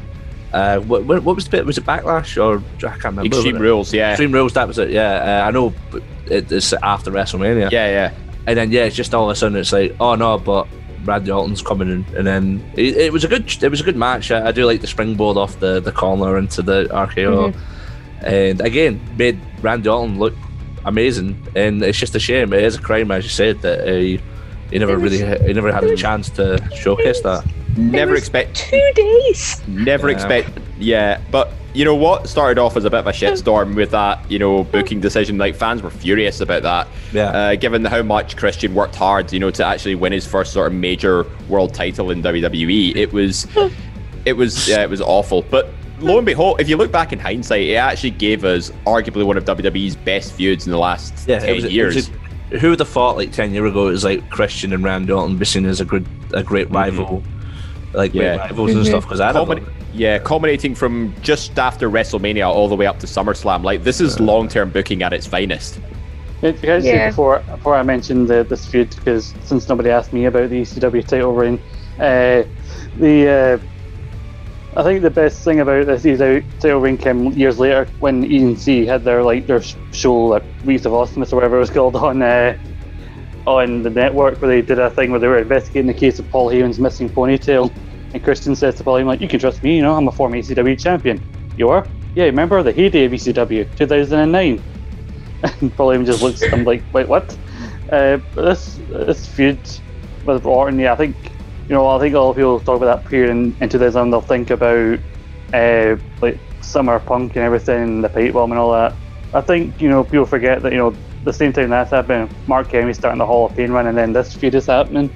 So forget there were a lot of good stuff happening in that period together, and this, like I think these guys consistently like three pay views in a row, three or four pay views in a row had like the best match on the show, and like Christian slowly surely going mad. And some people don't like the fact that he won it back via via DQ. I loved it. I think it's suited Christian's character that he managed to lull Randy in and take advantage of this whole thing. Like oh, like you can lose by getting DQ'd. Uh, what I didn't like, even though the, the SummerSlam match had a good finish with the RKO getting caught up, the same RKO like f- finished in their original match, but this time on the steps. What I didn't like is the fact that Orton won just in a match, just which preceded Edge coming back just to call Christian a whiny bitch, and then Christian loses the belt again, which I think kind of undercut a lot of the good work they were doing in this feud. Just and say, "Oh, Christian, why do you always whine all the time?" And then Christian lose like, "Okay, Christian, back in your lane. You had your refuse for the title." I, I Yeah. think so. I just wanted to jump in on the uh, Christian World Title runs. I actually liked it, um, and Scott kind of touched on what, what I wanted to say about it as well. The, the thing is, right, Christian couldn't win a world title without being compared to Edge, right? It just it was impossible. So how do you do that? Well, you book him to win the title after Edge has to forfeit it, right? So so that's you tick that box. The the comparisons can be made because it's they're they're interconnected, right? And then to tie like uh, sorry, not tie, to sever that connection, you immediately make him lose it. So straight away everyone wants Christian to win the belt back, but it's no longer about Edge. So I thought it was really good the way they did it. Like now Christian's chasing the belt, but you know he's a legit top star because you've seen it. This is the same thing they did with Daniel Bryan. Remember, Daniel Bryan wins the belt off Cena and immediately loses it. Um, th- this is how you make stars in WWE. Same thing happened with Joe Coffey in ICW. When you've got a guy that's on the cusp of being the top star, you, you sort of give people a taste of it and then take it away from them so they can build up to it again. This meant that when they did the heel turn on SmackDown and all of a sudden the no disqualification match, best ending to uh, title match ever, TNA. I see your terrible no disqualification match, and I raise you Randy Orton versus Christian for the belt. Um, just brilliant ending. Christian the champion, absolutely loved it. As Scott said, the ending to that run was terrible as well, sadly. But just having Christian as the top guy for that little period of time was so good, so worth it, and he had 1000% earned it. Yeah, I think um, this is around about the time that Christian started obviously becoming quite riddled with injuries as well. Um, and this, unfortunately, like over the next couple of years, was sort of winding down. Um, his WWE career, he had had like ankle injuries. He technically had an on-screen neck injury, um, which you know anyone who wears a neck brace is ultimately funny in my books, um, especially when they try and play it up. Um, but guys, I, I, like coming towards the end of the show a little bit, we're just going to quickly talk about um, just the fact that, in my opinion, I don't know if um, you guys feel the same. That Christian never got the send off um, that he well and truly deserved uh, when it came to the fact that he had to retire from in-ring action um, all the way, you know, back in 2014. Um, Scott, do you feel the same as me? Yeah, totally. Because considering his last match was winning a number one contenders match for an IC title match that he never got. Clearly, he didn't know, and the company didn't know that it was his last match. But you know, I think he's had so many injuries and like close proximity to one another that I think he, he felt he did what was best. But I think that's why so many people were happy when he came back for the Rumble. And you know, I know some people you know, there's mixed opinions about his AEW run so far, but hopefully, whether he finishes his career in AEW or he comes back to WWE for one more match, as he likes to say, uh, I just hope, however, he finishes his career, it's how he wants to do it.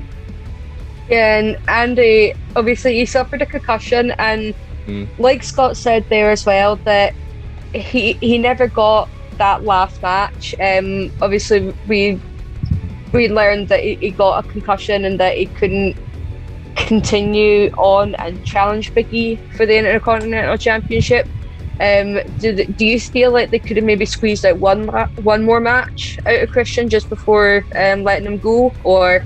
I, I feel like they could have, but the fact is that they sneakily put him on the alumni page without even telling him. On the WWE's uh, webpage says that I don't think they really probably wanted to because again it's just like they, they put it right under the rug. And the fact that every year had passed and he was like seen as a retired wrestler and he wasn't even up for any Hall of Fame discussion is just just massive disrespect to to him because he deserves to be in that Hall of Fame. He like, and if they don't put him in, he deserves to be in on his own. But if they just put him in, I wouldn't be surprised if it's Edge and Christian going to the Hall of Fame just to give him that thing.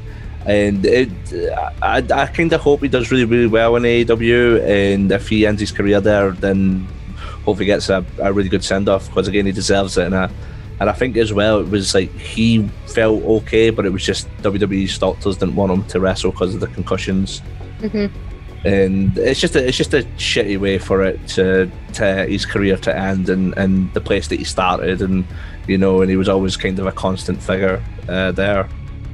Yeah, and Dave, like Andy saying there, that they basically put him on the alumni page without even telling him. Um, that's usually how we find out if folk have um, been sent away from WWE. Obviously, this is what happened. Like Chris Jericho was just somehow ended up on the alumni page and whatnot, um, before even, um, or even after actually that he became part of AEW. But in terms of being Hall of Fame worthy, um, do you think that Christian should at least be considered, even if it is just part of the tag team of Edge and Christian? Because Edge is already a Hall of Famer, and why the hell is Christian not? Oh, definitely, yeah. Like he he's a certified Hall of Famer in his own right. Uh, the only problem is, I think WWE has disrespected him for far too long. Like even when they rehired him in 2009, you know, maybe they thought, okay, maybe we've changed changed our minds about him. He's actually gone out and proven that he is not only World Championship material, but he's also Hall of Fame material as well. But you, you, you look back and think over his time in WWE, there's so many disrespectful moments that anybody would have probably just quit, you know, even after one or two of these. Like having to put a blue dot over his face just because Vince didn't like the look of him, or they put him in these ridiculous angles with tubs of ass cream and getting embarrassed on the stage and stuff. It was, it. I think they did a lot in their power to try and make him look, you know, as stupid or as idiotic in the eyes of the fans as possible. But his run in TNA basically just changed everything. You know, that was the, the exclamation point that sort of said to them he is world championship material. Like, and his in ring psychology, his doggedness, you know, just to get better. Like, everything about him, from that to his personality, both in and outside the ring, it makes him one of the most lovable superstars of all time. And WWE would be doing him a massive disservice if they didn't give him a proper send off. Like the Royal Rumble 2021, I mean, it was good to see him back in that, only for him to sort of be no longer under contract with WWE like literally the week after. It was it was baffling because there was so much potential that they could have done with his last run there. But he definitely needs an exclamation point on his career to say he is arguably one of the best of all time. Oh, absolutely. Um, and Chris, see, I don't know if um, if you felt the same as me um, when Christian started making very small, sporadic appearances, especially towards the end of last year, um, showing up, particularly when it came to Edge being in the feud with Randy Orton um, after WrestleMania. And even though it was like it was basically the unsanctioned match, which gave us all that glimmer of hope um, m- mainly mainly me. Um, going it could happen it could happen um, for you know close your eyes by story of the year to hit that lovely night during the Royal Rumble. I kept saying ever since Edge entered I was like right Christian's gonna be next Christian's gonna be next and then I just sort of you can even ask Danielus I gave up around number 16 um, and then I was just sitting sitting discussing with you guys on the group chat. The music hits, and the first thing I see is Sarah, are you okay? Are you okay? And I'm sitting screaming and crying. Daniel's sitting laughing at me because he's like, it's like you knew. And I was just like, eh, it's Christian. It's, it's Christian. Did you, ha- what was your like feeling of emotions to see him come back for the first time in seven years? It was huge. Like, I loved it so, so much. It, first of all, I thought it was really cool how Edge and Christian broke up in 2001. They reunited briefly in 2011 and now again in 2021. So two 10 year gaps, which is pretty decent. Um, the Randy Orton, Ric Flair thing, I've never seen it and I never planned to. I just know that it happened and it makes me mad that it did because why bother? That like I, I only hope in the back of my mind that they had the Royal Rumble booked when they did that so that mm-hmm. It doesn't you know, it's not as disgusting as it was. Um, and that moment when he comes out in the Rumble, just how great it was. And and for him not to get like like I lost my mind when Booker T came back in like 2010 11 12 2011 yeah I remember that. That was a great moment. Lost my mind but he gets pretty much jobbed out in about 30 seconds whereas Christian went really far into the match. I think he eliminated Bobby Lashley. Is that right? Or he definitely had a bit of a spar with Bobby Lashley, and um, he, I think, finished fourth because I think his feet mm-hmm. land after Braun Strowman, so he technically mm-hmm. finished fourth in the Rumble, which yeah. final four is what obviously always gets talked about. So for him to be the final in the final four of a Rumble is a huge mm-hmm. thing. It was a moment that deserved fans. It's a moment that probably I mean, it wouldn't have had the edge reaction, but it would have been up there. I think it's fair mm-hmm. to say. And um, for Christian's WWE career, for now, to be finishing on that moment and not the stupid number one contenders match or the Ric Flair, uh, Randy Orton thing, it's a perfect final chapter mm-hmm. to the WWE book that may or may not be finished being written yet. see, funny that I'll, I'll, quickly ask Andy, Dave, and Scott before we talk about his final things and what's to come and wrap up the show. Um, but Scott, he returned in the ring, and the first person he went to was Big E, playing back to that that number one contendership match that he won in the, the Intercontinental Championship match he never got. Who was Intercontinental Champion at the time? Big E. Um, which it, it, it was a nice playback. And at this time, did you think that Christian was back under contract with WWE? Uh, I, I hope that he was because you know him with Edge and everything. I think we were all talking about possibilities him and Big E. Uh, I think I said with Ross wins maybe on one of our preview previews like how good would it be if like during Edge stream with Roman if you can get like Jey and Roman versus Edge and Christian or even the Usos versus Edge and Christian I think it was just hopeful it was because you know, like you didn't really know who to expect. Like the Hurricane, Kane, and Christian all returned in one Royal Rumble, so anything could have fucking happened in that Rumble. Absolutely, and Dave, just it was just like the small things. Like obviously he had gotten a bit of his ass handed to him um, in the unsanctioned match um, against Randy Orton, but then Christian got his own back um, by attacking um, Randy Orton in the ambulance match when he was against Drew McIntyre, um, and he, he sort of helped Edge um, sort of take on all these other guys. It's like if I can't do it, I'm going to do it for my best friend. Mm-hmm. It, it's a it's a good way to sort of bring yourself back. I mean, I don't know how you guys actually all reacted, apart from saying, "Sarah, are you okay? Please calm down." Um, I don't know what your reaction watching it live was. I was too busy being selfish and thinking about myself. Uh, it was a bit of a weird one because obviously, you know, he was involved in an official match capacity, but it was good to see him, you know, still floating around here and there as part of. But and WWE put him under the bracket of legend and stuff, you know, along the likes of Ric Flair and Big Show and stuff. So, I suppose you can sort of let them get away with that a little bit, but at the same time, if he's healthy, let him compete, let him regain, you know, what he missed out on. Like, don't just stick him in one Royal Rumble appearance that lasts 20 minutes and then ship him off to AEW. Like, it's I, he definitely deserved so much more. Mm-hmm. And Andy, what was your reaction to seeing Christian come back in the Royal Rumble despite there being sm- slight rumours because he had taken some bumps um, and obviously got a low blow from Ric Flair? I don't know. I don't know. I think it's definitely a shock, and again, it's sort of uh, you felt that the build up with Edge winning that that Christian would be in Edge's corner, but then it's like he's not. He's not under contract, and then Tony Khan basically like, notices that he's not under contract, and he's like, "Do you want to join AEW?"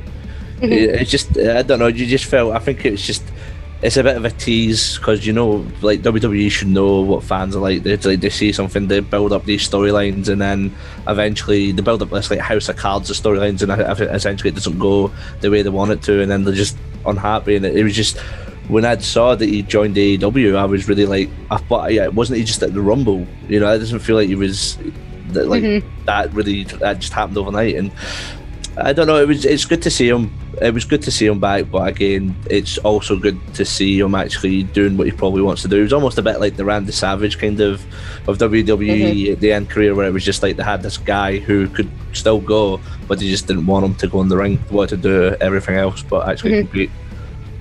Just after his return as well in the January, it, it, everything was a bit quiet. Um, I think all of us speculated that Edge and Christian could go for one more tag team title run. You know, make make it number ten for Christian and uh, or be in Edge's corner when it comes to um, WrestleMania, which it's not what we got. Um, so when Paul Paul Wight decided that he was also going to go to AEW, he announced a a signing that was deemed Hall of Fame worthy, and this set off a whole bunch of sirens, especially with me because obviously I've got the sticker on my laptop. I wrote an article saying that Christian deserves to be in the Hall of Fame, um, and during Revolution, usual usual pay per view sweeps, and it's like who will be the mystery signing. I'm pretty sure all of us said it would be Christian Cage. Um, so when the countdown started, you can imagine me going absolutely mental.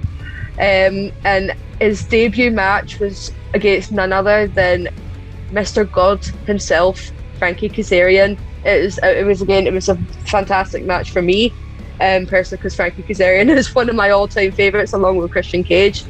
Um, and he's went into a rivalry with a whole, quite a few people actually. I mean, he had a wee uh, rivalry with Taz and Team Taz. I don't know if that might still be ongoing. Um, he hel- he was actually one of the people uh, left at the the end of the the battle royal, the casino battle royal, which we all I primarily make jokes calling Jungle Boy the Daniel Bryan of battle royals because he could never win them. Um, only for him to beat Christian Cage as the two final people. And Christian is again he's teamed with Jungle Boy and he's helped Jungle Boy overcome the elite, um, as well as Frankie Kazarian, funny enough, um, to help push Jungle Boy. Um, and that's the one that as well he has continued to push in AEW. And now currently in the lead up um, to the next pay per view, he's going he's in a rivalry with Matt Hardy, of all people, someone that he's incredibly familiar with. Um, so I just want to get your guys' quick thoughts on what you think could be next uh, for Christian in AEW. Uh, Scott, I'll start with you. Yeah, I think I did think it was weird how many people somehow un- disappointed when he came in, which I was happy to see him because I recognised the team team straight away. I recognised the Uh, count- I recognised the countdown. I was like, oh hell yeah! But some people seem to have the Todd Grisham reaction, of like, oh, it's it's Christian, Christian, like like it's Christian. I mean, as much as I like that they're going back, Christian. I mean, they do like a bit of nostalgia in AEW at times, and know like they're going back to the whole Matt Hardy thing. I hope that's not a prolonged thing. You know, I, I would like to see him kind of go into maybe a title picture, him me Miro for the TNT Mhm. title would be nice. But you know, I hope he doesn't get stuck into the mean, I know he, he does have an opportunity to potentially put some people over, like some up and coming guys, but I think it's been one of the biggest issues of Christian's career that he's so good at making other people look good that it comes at his own expense sometimes.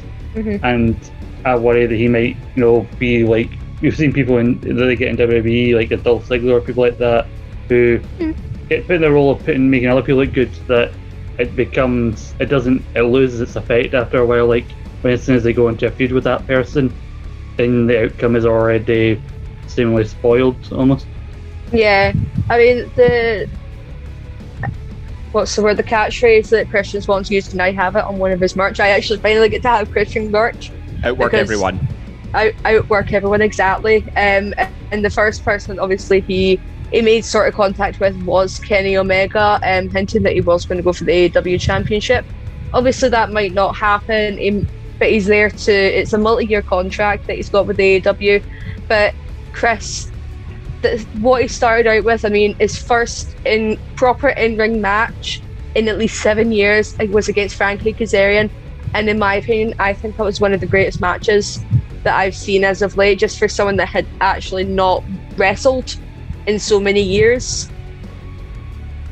Yeah, it's interesting sending a guy out for what 15 minutes when he's not wrestled in seven years or whatever. But it just shows that he still had it in him, and he spoke at length on various outlets about how he took the time away from wrestling to sort of heal himself up, which that's weird. That worked for Daniel Bryan. That worked for Shawn Michaels. That worked for Undertaker. Imagine that that actually just works. You give your guys time off and they suddenly become physically better. But yeah, I loved the coming out TNA entrance music to fight another TNA alumni. Like AEW obviously has this weird sort of intrinsic connection with TNA as both being the sort of main WWE competitors. I loved the thing. I can't remember whereabouts I saw it because I've not watched actual Dynamite in a while. But he went went to hit the un. Does he call it the unprettier? And It's He'll switch Chris- into kill switch. Yeah. Yeah, of course, TNA. yeah, Um, it's now it's the kill switch. I'm pretty JR just sort of changes whatever it wants every week. I will never ever fault JR for pronouncing things wrong, and neither should any of you, wrestling community, you bunch of assholes. Um, but I, uh, I loved when he goes to hit Aye. the the unprettier on uh, Kenny Omega, and uh, and then at the end. Just picks up that belt and looks at it, and I was like, "Oh, how dare like, you?" yes. Just like that. Just- it was, uh, it was brilliant. Just remember to keep supporting him on WWE Dynamite. Yeah. Absolutely. So, David, remember that thing that I just said two seconds ago about Bam yes, and I'm just rip- yes, and I'm just ripping the piss a bit. um, but yeah, like he, as as we've said, he stood shoulder to shoulder with all the TNA guys. Albeit he did get a bit drowned out um, in the main event in WWE. He's more than capable of holding the AEW title. It's it's it's not unbelievable for him to be in the ring with either of the th- what three men that have held the title already. He's got massive history with Chris Jericho. He can do blood and thumbtacks and explosions and all that with Moxley. He would be the best face guy to beat this asshole heel of Kenny Omega. Uh, uh, literally, the opportunities are endless for Christian in AEW. Obviously, they're doing the Matt Hardy thing just now because you, you know we've not we've not really done that in God knows how long. So I've got no issue with that playing out. But um, yeah, I'd love to see him going up to the main title. Well, see, saying that, Dave, we we know where the main title picture is headed in AEW right now. We know it's going to be Hangman Page and Kenny Omega coming as part of the big, big storytelling over the past two years. Um, and we've got Christian going up against Big Money Matt, which we've not had this variation of Matt Hardy. Um, so it's like the different faces of Matt Hardy. Um, but do you see Christian being like, because he is signed to a multi-year contract, do you see him holding the World Heavyweight Championship at some point before his career ends? I hope he does, if I'm being honest. But will he be the one? Do you think he'll turn heel and take it off Hangman? I mean, given his past booking, it wouldn't surprise me if that does happen. Uh, but he is worthy of the world title for sure. If not, the bare minimum, I think he's got to have a run with the TNT Championship. And if he's going to be taking on this position of, you know, being a, a sort of veteran slash mentor for the up and coming AEW talent, you know, the likes of the guys in Jurassic Express, uh, and maybe some of maybe Private Party as well. You know, if he's having this feud with Big Money Matt, you know, it's it's opportunities for for him, you know, to really sort of get give exposure to talent that might be struggling a little bit to get into the sort of main main scene. But yeah, for sure, at, at best he gets the AEW World Title. Worst case scenario, he should be ending up with at least the TNT title. You know what? You just reminded me of what happened a few weeks ago on Dynamite, where um, it was before the title match with Jungle Boy and Kenny Omega, and Christian's backstage, backstage encouraging Jungle Boy when Luchasaurus comes on the screen, and Christian says that he is part Stegosaurus. Um, or was that Triceratops? It was a Triceratops because I popped, because that's obviously my gamer tag. Yeah. Um, and he's like, yeah, no, you know, I was actually uh, part Triceratops, and uh, and th- it's stuff like that that gives me a really, really big pop. Um, and Andy, do you do you think that there's a big, big light at the end of the tunnel for Christian for when he does finally get the chance to hang up his boots and have his ending? Well, I hope so. Uh, the thing is, as well, with when he changes company, it's good that he still keeps like Christian. So it's like if nobody really knew who he was, it's like it's just not like when um, I'm trying to think of like someone changing, jumping ship, and it's like they've got to come up with this whole personality because WWE owns it. Uh, if it's the right storyline, uh, you know, and if there's Philly backing him, then there could be like a big sort of send off moment for him. Because like, how old is he now? Is he's, he's 47. 47. 47. You know, and it's again, is it going to be up to him or is, is he going to get injured again? And hopefully he doesn't get injured. But If he, yeah, if he gets injured, you'll hear the wailing from Rutherglen. you'll hear it across the world. But just you just kind of hope if a guy like him and a career he has, he gets a really good send off, and it doesn't really matter if he wins a title. He's already been a world champ elsewhere. Mm-hmm. You know, it's just just treat the guy respect because he deserves it. You know, apparently one of the nicest like wrestlers to actually meet because he actually gives a shit about the fans. I mean, he, he, I got a personalised birthday message off of Yeah, him, and he sang "Happy Birthday" even though he didn't have to sing me "Happy Birthday." Um, but I'll quickly, I will quickly run down just the actual career of Christian Cage. So in his time with TNA, he was a two-time NWA World Heavyweight Championship. He won the Gauntlet of the Gold as well, and he was named as one to watch in the end of the year awards. And then his time in WWE, he was a two-time ECW champion, a two-time World Heavyweight champion, a one-time European champion, a one-time Hardcore champion, a light heavyweight champion, a four-time Intercontinental champion, a nine-time World Tag Team champion.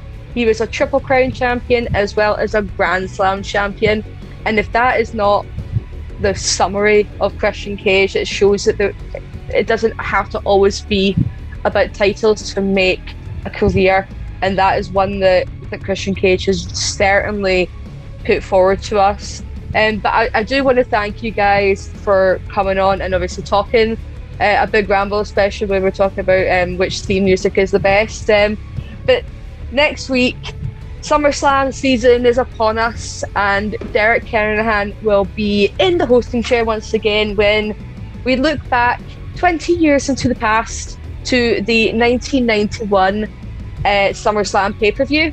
As well, in the coming weeks, I will be hosting a show about SummerSlam moments, whether they be good or bad. One of them will be definitely talk about Jon Stewart hitting um, John Cena with a chair and how much I hate him. Um, keep tuned for those heading your way in the coming weeks. You know, I've already said subscribe, follow us, hit notifications. Please actually get involved because we are we are people at the end of the day. We like to chat about wrestling. It's all we ever do. Um, as as you can see on the show, we like to talk about wrestling. We like to go off on tangents. It is what we do. But I want to thank my Christians Coalition for coming on the show today. So Chris Murray, thank you. You are welcome, Sarah. I'm delighted to be a founding member of the CAS, which is the Christian Appreciation Society. Could also be the KICAS, like KICAS, like C C A S, but also kick. Anyway, um, it's going to be the best splinter group since NWO Wolfpac, or if you're under a certain age, the Elite. I don't know, one of those two things. And Sarah, right? You, you did slightly spoil this by mentioning it, but we cannot leave this show without playing out the audio of Christian, actual Christian, singing you happy birthday. So, by the powers of magic of audio, producer Quaku Man is going to play that clip now. Listen to this. Hey Sarah, how are you? It's Christian here. I just want to wish you a happy birthday. I hope you have an amazing day. I hope you get whatever you want. I hope Daniel spoils you rotten. Uh, they said that you, you had a great reaction to to um, when I came back in the Rumble and then when I showed up in AEW, and I want to say how much I appreciate that. Thanks for being such a big peep. Thanks for being such a big fan. Take care of yourself over there in the UK. Hopefully, we'll get over there at some point and do a tour. Maybe you can come to a show. So uh, I think we all kind of need that kind of relief after this uh, this past year, and hopefully things start to get back to normal. Anyways, Sarah, again, happy birthday. Hope you, hope you have an amazing day. And you know what? Because you're such a big peep, I'm going to sing happy birthday, Sarah. I don't do this for everybody, but I'm going to do it for you. Happy birthday to you. Happy birthday to you. Happy birthday, dear Sarah. You didn't know I have such an amazing singing voice, did you? Actually, my voice is terrible. Happy birthday to you. Take care, Sarah. All the best. That was amazing. How good is that? Sarah, how, that must have been the best moment of your life don't I cried on my 30th birthday, alright? I cried. I cried while I was sitting with a pair of Eevee ears on my head. That's how I would die. But before, before thank you for that, Chris. Uh, but I do want to talk and thank the other members of the Christian Cage Appreciation Society. Andy, you made the return. Welcome back with open arms. Oh, uh, that's all. I'm just going. You know, I'm jumping ship to another podcast after this. You know, just, God damn it! Just because you know it's, it's something Christian would do. Um, no, I'm joking. I'm not actually. Uh, no, it's good to be back. Uh, it was good to dress up for Christian. You know, it's been a while since I wore the turtleneck. Uh, the turtleneck's back, baby. that's uh, you know, and that uh, was great. And it's good that you had a birthday shout out from Christian, which is oh, uh, yeah. must have been amazing. And no, it's good to see everyone. Yeah. And Dave, thank you very much for providing your your lovely insight and your statistics mm-hmm. as well. Yep. That uh, statistician's mindset you can catch every Saturday on Saturday Draft Live on the Eat Sleep Suplex Repeat uh, podcast. Make sure you find us on all good Android podcasting sites along with Spotify, iTunes, and Anchor. Yep. And finally, Scott, I know that comparing you to Lance Storm was a bit of a, a harsh thing for me to do, considering you do have more creativity in you than turning a flag upside down. But thank you for coming on as well. And if you didn't know, now you know. and that is that, ladies and gentlemen, the Christian Cage Appreciation Show. And again, if you didn't know, guys, three, two, one. Now, now you, know. you know. Hi, I'm Scott McLeod. And I'm Grant McRobbie. We are the hosts of the monthly show on Eat Suplex Repeat East Meets West where we'll bring you all the latest happenings, reviews, and big events from New Japan and the land of the Far East. You can remember to check that out on the Eat Sleep Suplex Repeat podcast feed on all good Android podcasting sites like Anchor, Spotify, or iTunes now.